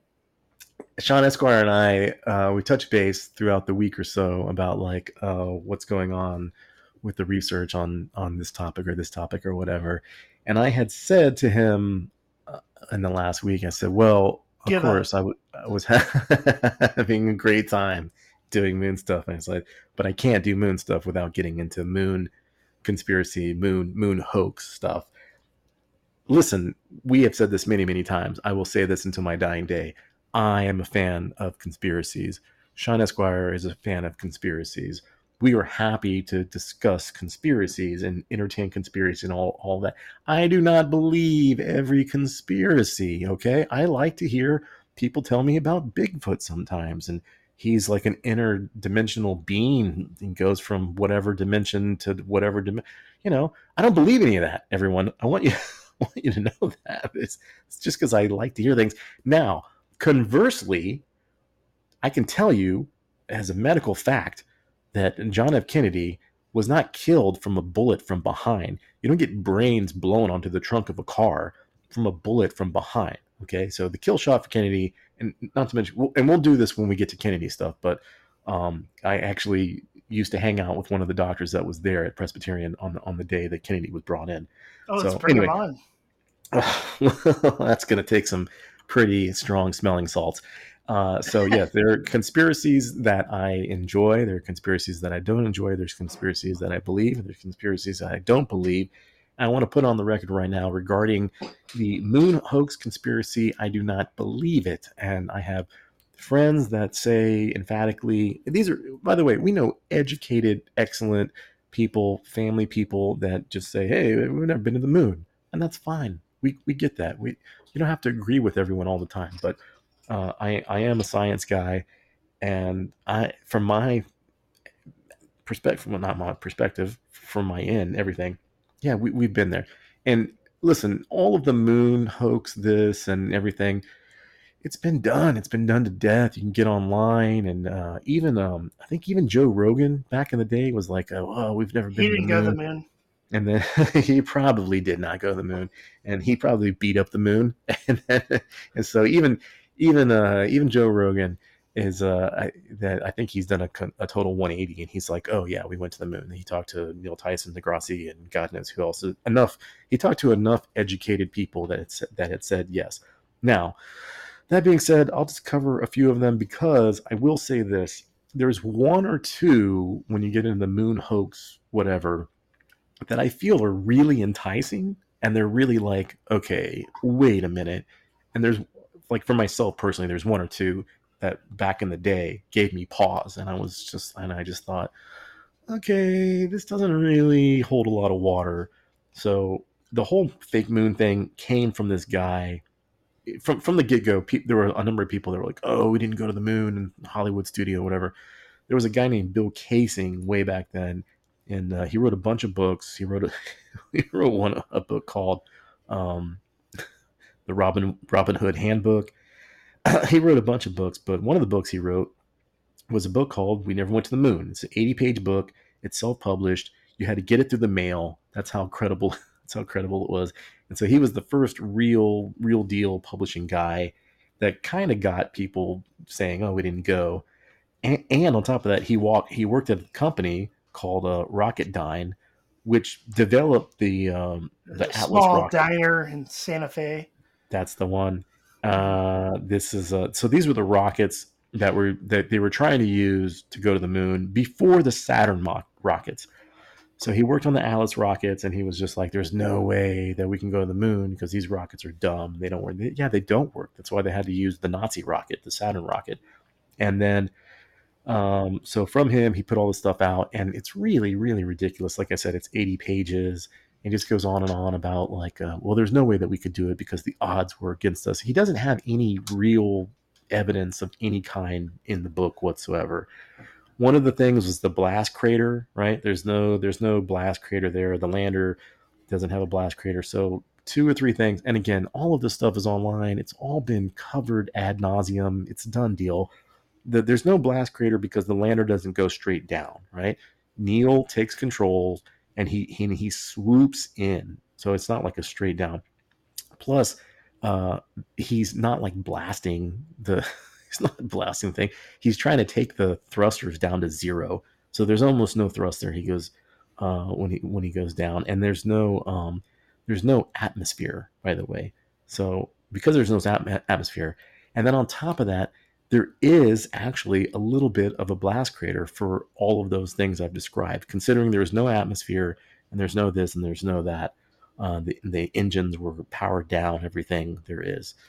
Uh, a lot of people, they will reference the Stanley Kubrick um, sort of thing. There's a, there's a documentary. It again, all these things are fascinating. There's uh, this thing called Room 237. It's about how Stanley Kubrick was giving all these hints about like how the moon landings were faked, and he was involved, and they did it on a sound stage in Hollywood. And Room 237, it's fascinating. It's you know it has funny parts and it's interesting, but it's not you know we went already. The, one of the big ones for me as a science guy was the Van Allen belts. so way way back in the day, I thought there's no way that you can go to the moon because Van Allen belts they have radiation and blah blah blah and all these things. And by the way, like the first thing that the U.S. put up in space, it was because of the Van, the Van Allen team, Van Allen guy. And without getting into too many details, just quickly, the Van Allen belts, there were two donuts, right? Just outside of the Earth, obviously. And they and they thought, oh, this the the reason those belts are there, they're created by the Earth's magnetic fields, and they have just a truckload of, of radiation and everything else from the uh, from the sun. There's no way to go through them, and then you get radiation. You're gonna die. You're gonna you're gonna thousand percent. You're gonna die. So here's a couple of things on the Van Allen belts. And again, this was one of the only ones way back in the day where I thought it was legit. I thought, well, you really can't explain away the Van Allen belts. Guess again, yes, you can. So there, there are two donuts. One's very close to the Earth. The other one's further out. The two or three big things was that one was there's the what's it's measured in rads in terms of the amount of radiation. So 200 plus rads, you get radiation sickness, and then 300 rads, one hour, you're basically dead. So the biggest thing was the the trajectory, the, the route, the route that the Apollo missions took was the most minimal amount of of rads radiation that they could be exposed to. At the end of the day, in terms of like I said, 200 plus was radiation sickness, 300 is 300 rads in one hour, you're dead for sure. The Apollo mission was something like 20 rads if if that and they have shielding on top of that. So it's not like they're just going through the rads like naked like oh no radiation. So they had shielding in their in their 1969 technology they did and they just weren't there long enough to, to get it now solar flares probably would have done them in but there there were no solar flares so the van allen belts that thing's done then there was the, the talk about the flag. The flag conversation's been done a million times. There's a rod in the flag. It's not blowing in the wind because there's no wind on Mars. It's just that's the rod that's there. And then so all of this moon hoax BS had been put to death, right? Put away. Then in 2001, Fox, in its infinite wisdom, it cranked out this thing called "We Never Landed on the Moon." Sean Esquire, are you, are you familiar with this? This, oh uh, yeah, they did it in a studio over in California. Well, there, there were this, like there were shadows. There was no uh, the shadows. Yeah. yeah. Oh mm-hmm. man, look out! Come on, man. Yeah. Yeah. So so the whole like moon thing, moon hoax thing had pretty much been put to bed, and then 2001 Fox puts that out that we never landed on the moon thing. And so then it creates this whole resurgence of yeah. That's people. where I'm like, why do you think Tom Hanks was going there? Doesn't make any sense. Yeah. Well, he almost went there, and then they had to. Yeah, they had to back out. They had to create Something. the oxygen thing to breathe. Uh, no, they're, they're all just wrong. We we went to the moon. No so doubt. the uh, I, I, don't know. And you know what? Guy... When we win the lottery, you and I are going to the moon, and we're going to take a photo on my iPhone that says whatever the plaque says, and then you're going to piss your suit and I'm gonna laugh, and then we'll get back on the the launcher and and get out of there. We'll have to be. I mean, there's there's not a lot left, right? In terms of like, I'll be the first person to. Oh no, there's a whole moon there. Project. I'm just saying, like Buzz peed himself. I'll be like, oh, I'm the first person that projectile vomited on the moon. Like, right. how many different like, you know, or orifices? We're the first people to play croquet on the moon. So I don't know. It was the guy, this quote unquote film producer guy, uh, Bart Sibrel, that that did this. Uh, we never went to the moon. We never landed on the moon thing from from from Fox. But uh, Buzz Aldrin, I think it was uh, 2000, 2002, 2003. You, you can see the clip online. It's so great. But uh, Buzz Aldrin's like 72 years old at this time, right? and this guy does he tries to do this guerrilla journalism kind of thing he, and he he accosts uh, buzz he sets this uh, sets up this whole thing and he says hey come to this beverly hill hotel it's it's about like you talking about the moon to these japanese children's show or whatever and then buzz shows up and this guy's like like you know shoving a bible in his face he's like swear on the bible that you went to the moon swear on it right now and then and then he tells Buzz, he says, You're a coward and you're a liar. And remember, Buzz Aldrin, he's a fire pilot, he's ex he's ex military. He smashes this guy in the face. He punches he punches this guy right in the face.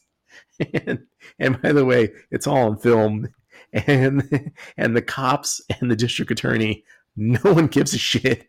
They're like, oh yeah, that's assault. And they're like, it's Buzz Aldrin, man he peed himself on the moon. No one cares. so no one is taking Buzz Aldrin to court, smashing that guy in the face. And regarding the moon hoax, right? They have moon rocks, by the way. I don't know if anyone knows that. They got like hundreds of pounds of moon rocks that you can check out. In fact, one of them is called the Genesis rock. It's very famous. It's it, like they've done all the all the research on it. It's the oldest rock ever known. People talk about like, oh, how did Nixon call the people to the moon? I mean, that's been explained up and down. And so again, all of this stuff is online. You can look it up. Um, yeah, we went to the moon. We did, and uh, if and and if we didn't, by the way, if we didn't go to the moon, Russia was watching night and day, forever and ever. So if anyone, I mean, you talk about like Russia and Ukraine and Russia and and the um, the missile that took down the plane and things like that. If anyone was on board to say, "Hey, America, you're full of it," Russia would have and could have done it a thousand times over. Never mind all the things about like the radio broadcast and the thousands and thousands and thousands of pages of engineering. And I mean, at what point you're like, just, hey man, we win. Okay. So you want moon rocks? We got moon rocks. You want, and they get into, oh man, you got to look at the pictures and the shadows and look at the light. And man, come on. Hey man, there's a C on that rock there. And like, that's an eyelash. That's an eyelash from whoever was developing those pictures. And like, yeah, man, but, but look at the, like, look at the what? any argument that you're to make, you can just look at a thousand different things online and they're to explain to you why we went. Period. Done deal. That's it. Yeah. So I have current events to talk about. Unless you want to add something, I'm very actually excited about current events before we get into this. Uh... Yeah, get into it now because I'm about to pass out. oh shit! I'm sorry, man. I'm sorry. I overdid. I got excited about moon stuff. Can I can I say? Oh, well, okay. Listen, everyone. You don't know this. We're we're doing beer stuff. Somebody uh, who will remain nameless decided to do beer and whiskey stuff. I think that might was, be was it wasn't me. I... sometimes people pee themselves on the moon. Sometimes pee them pee themselves on a podcast. okay, very quickly, I will say and Sean Esquire, I'm very upset that you're making me rush to this. This was the biggest story in the last you know, hundred thousand years of Congress. There's not a hundred thousand. Kind of. It's the biggest story in the history of congressional hearings ever, ever. We had a congressional hearing this last week. Do you know about this? We had a congressional hearing this last week where they came out and said, "I know." He said, "Oh, we found an alien, we but didn't, aliens. didn't provide any proof." We, so, okay, we have three military dudes, like badasses, right? The main one is this guy okay. named David David Grush, right? Or Grush, David Grush. He he is uh, he's a fairly young gentleman. He's 36. He is from the National Geospatial Agency. He's a chief intelligence officer, so he's no schmuck at all. Um, and he, he basically he has the civilian equivalency of a full bird colonel. And he was, uh, I think he was an Air Force guy before everything as well. Uh, yeah, he's former former Air Force, and so he is a whistleblower, and he has come out and he said we have these alien, um, these uh, they call them non-human biological life, bio, biologics, biologics, biologicals. Uh, that um, you know that the U.S. has had these programs going back to the 1930s. One thing in the last week or so that I've learned is that they're not saying UFOs anymore; they're saying unidentified anomalous phenomenon UAPs. They're rebranding. I don't know. Yeah. I think well, okay. I think they're rebranding because the UFOs carries that whole like, hey man, I saw something and it was not swamp gas. So I think they're getting away from that. But the fact of the matter is, is that they had a congressional hearing. They had three major deal military guys. One of the guys was from um, there was Ryan Ryan uh, Graves from the Navy. He's a Navy pilot, and then there's a uh, David uh, uh, uh, Fravor. He's a he's also a pilot. So these guys are not like, uh, hey man, I, I live out in the field and I saw something. These are heavy duty, high ranking guys. Did they the provide why, pictures? They the reason why I I bring up David Grush, the short answer is yes. They provided so they they reference what's called SCIFs many many times. Uh, SKI, Okay. SCIFs. So SCIFs are called sensitive. Uh, the SCIFs are sensitive uh, cart uh, compartmental or compartmentalized information. Yeah. inf- information facilities. Thank you. Yes. So they they can't say everything in a congressional hearing, but they can say, "Listen, we'll cover that at this at the SCIF. We'll cover that at the SCIF." And on Why top not of that, say it? David Grush had said, "I've I've already provided that information via the Whistleblower Act of blah blah blah blah blah." So a lot of that stuff he did. A lot of the media said, "Well, they didn't provide this and they didn't provide that and they didn't provide proof." Wrong, wrong, wrong. He did provide that stuff. He provided it via the SCIF and he provided it via you know all these other things. So he can't come out right and say it uh, right outright because he'll probably get shot. And and actually on And top we of know that, who he is. Just say it. Yeah, he had he had covered you know about all the uh, all the threats and everything else like that. So from this hearing, before we wrap it up here, I'm going to say from the hearing number one that they had said yes, uh, we have these programs. Yes, we know about these. Um, these are not uh, aircraft from the Earth at all. There's no way. There's no way in heck they're from the Earth. And also that they have recovered bodies, alien. I mean, they just just say alien bodies. I don't know why they have to change UFOs to UAPs and and all the rest of it. But uh, yes, so these were enormous, enormous revelations. These guys are not uh, like schmucks from the middle of nowhere.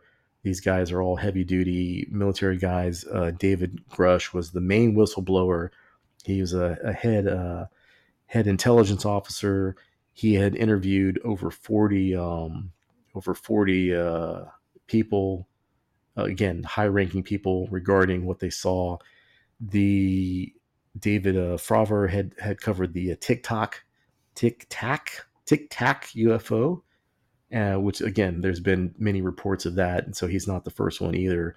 And it just goes on and on and on and on. The, the list goes on and on about like everything that they have and everything that's been done. So I understand that the U.S. or whoever that they want to conceal as much as they can, and at the end of the day, basically they're saying, "Well, we don't know what we're dealing with, so we don't want to."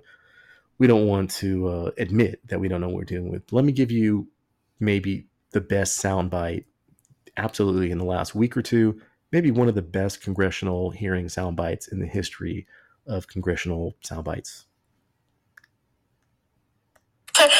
bites. if you believe we have crashed craft, uh, stated earlier, do we have the bodies of the pilots who piloted this craft? As I've stated publicly already in my NewsNation interview, uh, biologics came with some of these recoveries. Yeah. Um, were they, I guess, human or non-human biologics? Non-human, and that was the assessment of people uh, with direct knowledge on the program I talked to that are currently still on the program.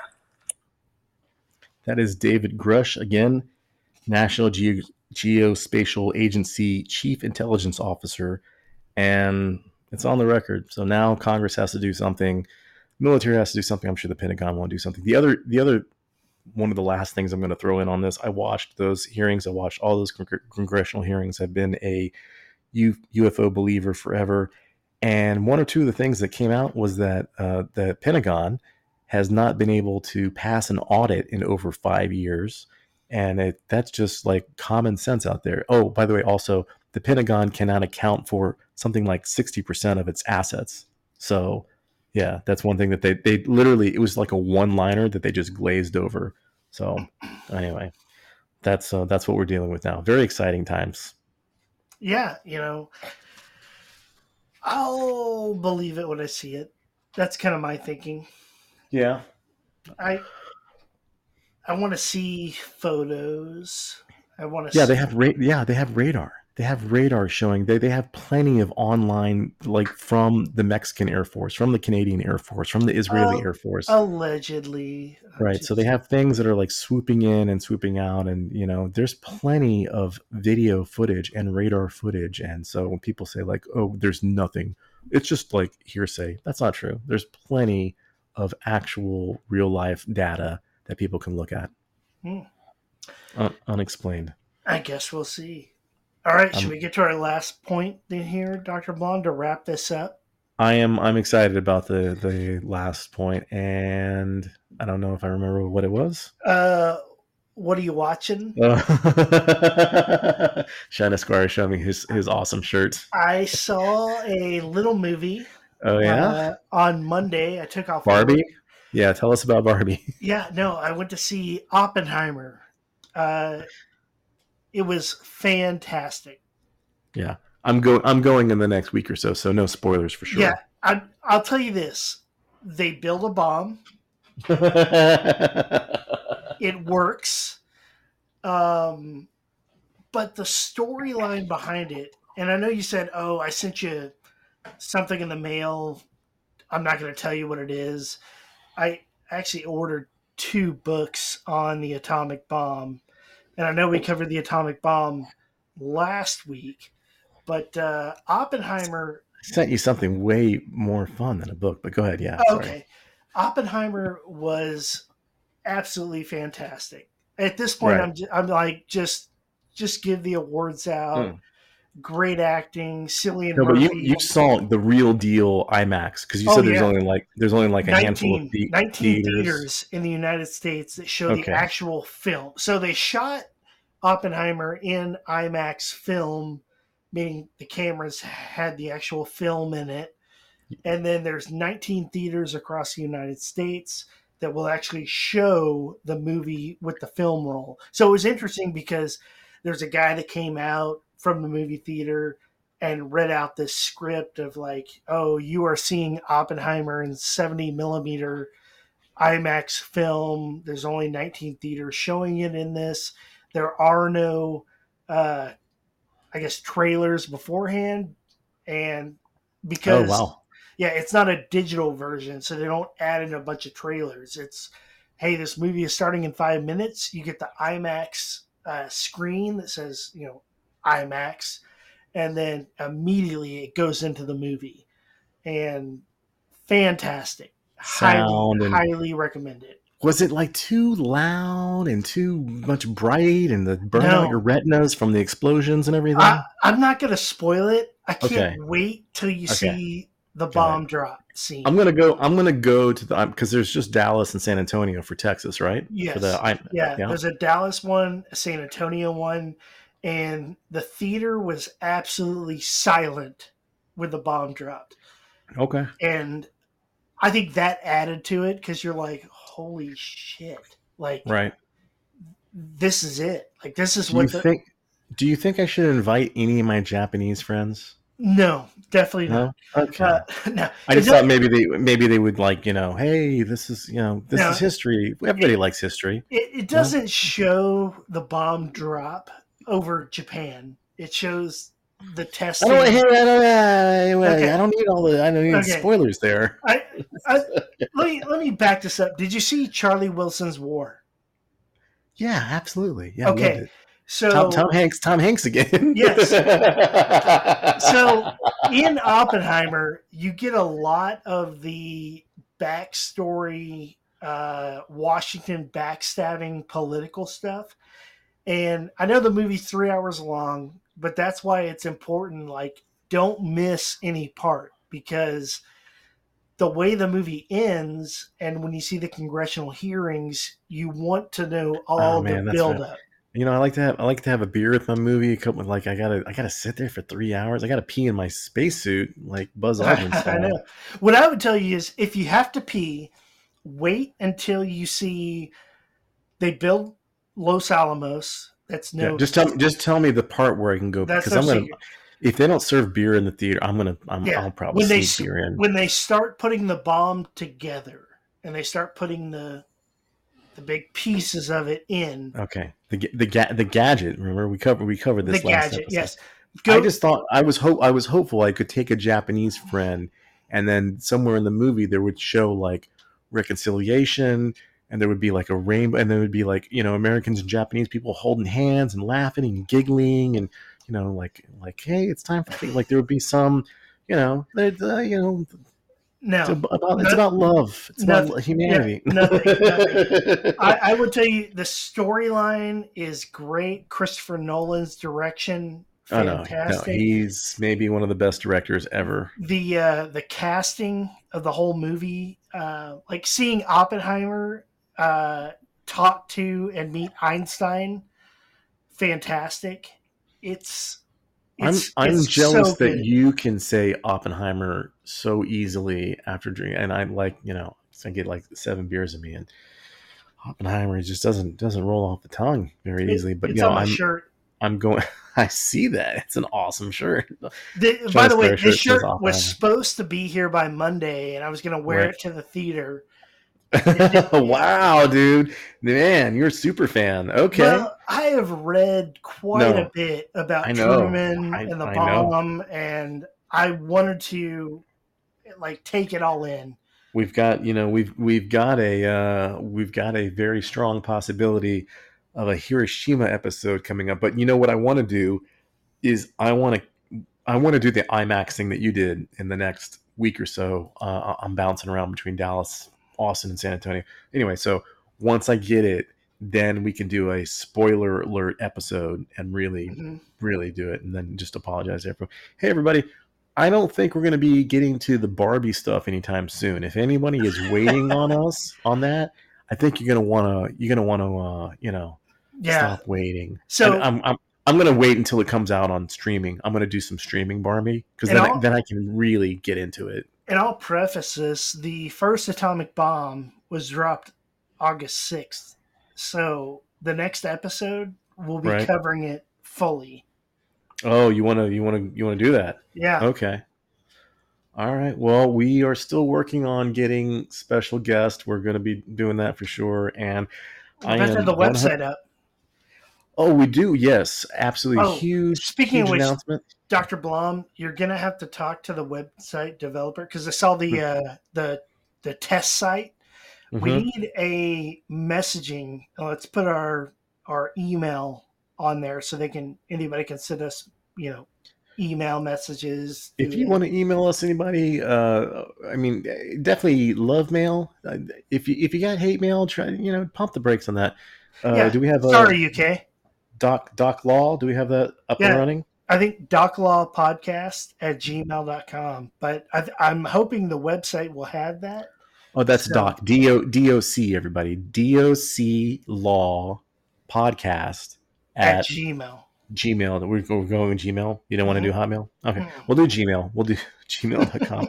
so anybody, uh, love mail, hate mail. I mean, you know, if, if you're going to send pictures, don't make them too weird. I mean, make them kind of weird. I know. I know how people get after a couple drinks or whatever, but so just, uh, I, I don't want to have to say this. We don't, we don't want or need any, any dick pics. I am a physician. If you have something wrong in your area, like this is not the place for it. Just go, Send- go see send it to someone. Dr. Blom. I don't. I don't He wants to see your weird wart. I don't. Please just keep your keep your weird your swimsuit area problems. Maybe go see a person that can lay eyes and lay hands. If I, you know, I'm gonna I'm gonna charge you so much if you do that. like it won't be covered by your HMO if you bother me. Send me your emails of your swimsuit area problems. Don't do that.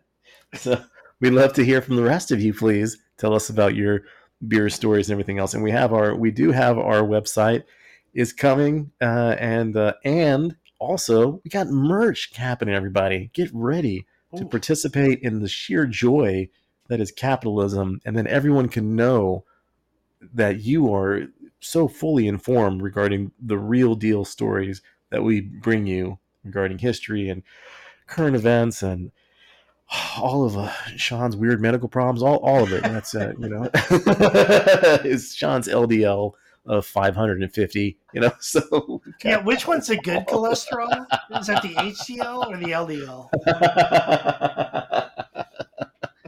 you if you, Sean Esquire asked me one more question. I'm sending you a bill. when was the last time you asked a lawyer a question and they didn't send you a bill? all right, all right, everybody. This was uh, this was such a great episode, and, and I'm so happy that, that Sean Esquire has been drinking whiskey Yes. like half the episode I wasn't looking. He was like, "Oh, you're gonna do moon shit? I'm gonna get I'm going to blast off myself into this whiskey. Out of this world. All right, everybody. I again, I apologize in advance that uh, we're we're both traveling through the summer, so we're trying to catch up. We will catch up. We got great things coming. Uh, like I said, uh, website, merch, you name it. Thank you so much for for listening in. Our Belgium friends, so many British followers. We, Latvians. we love you. God saves the the king, right? Uh, yeah, the Latvians, everybody. So uh, once again, thank you for joining in, and we look forward to uh, to bringing you the next episode. Thank you, everyone.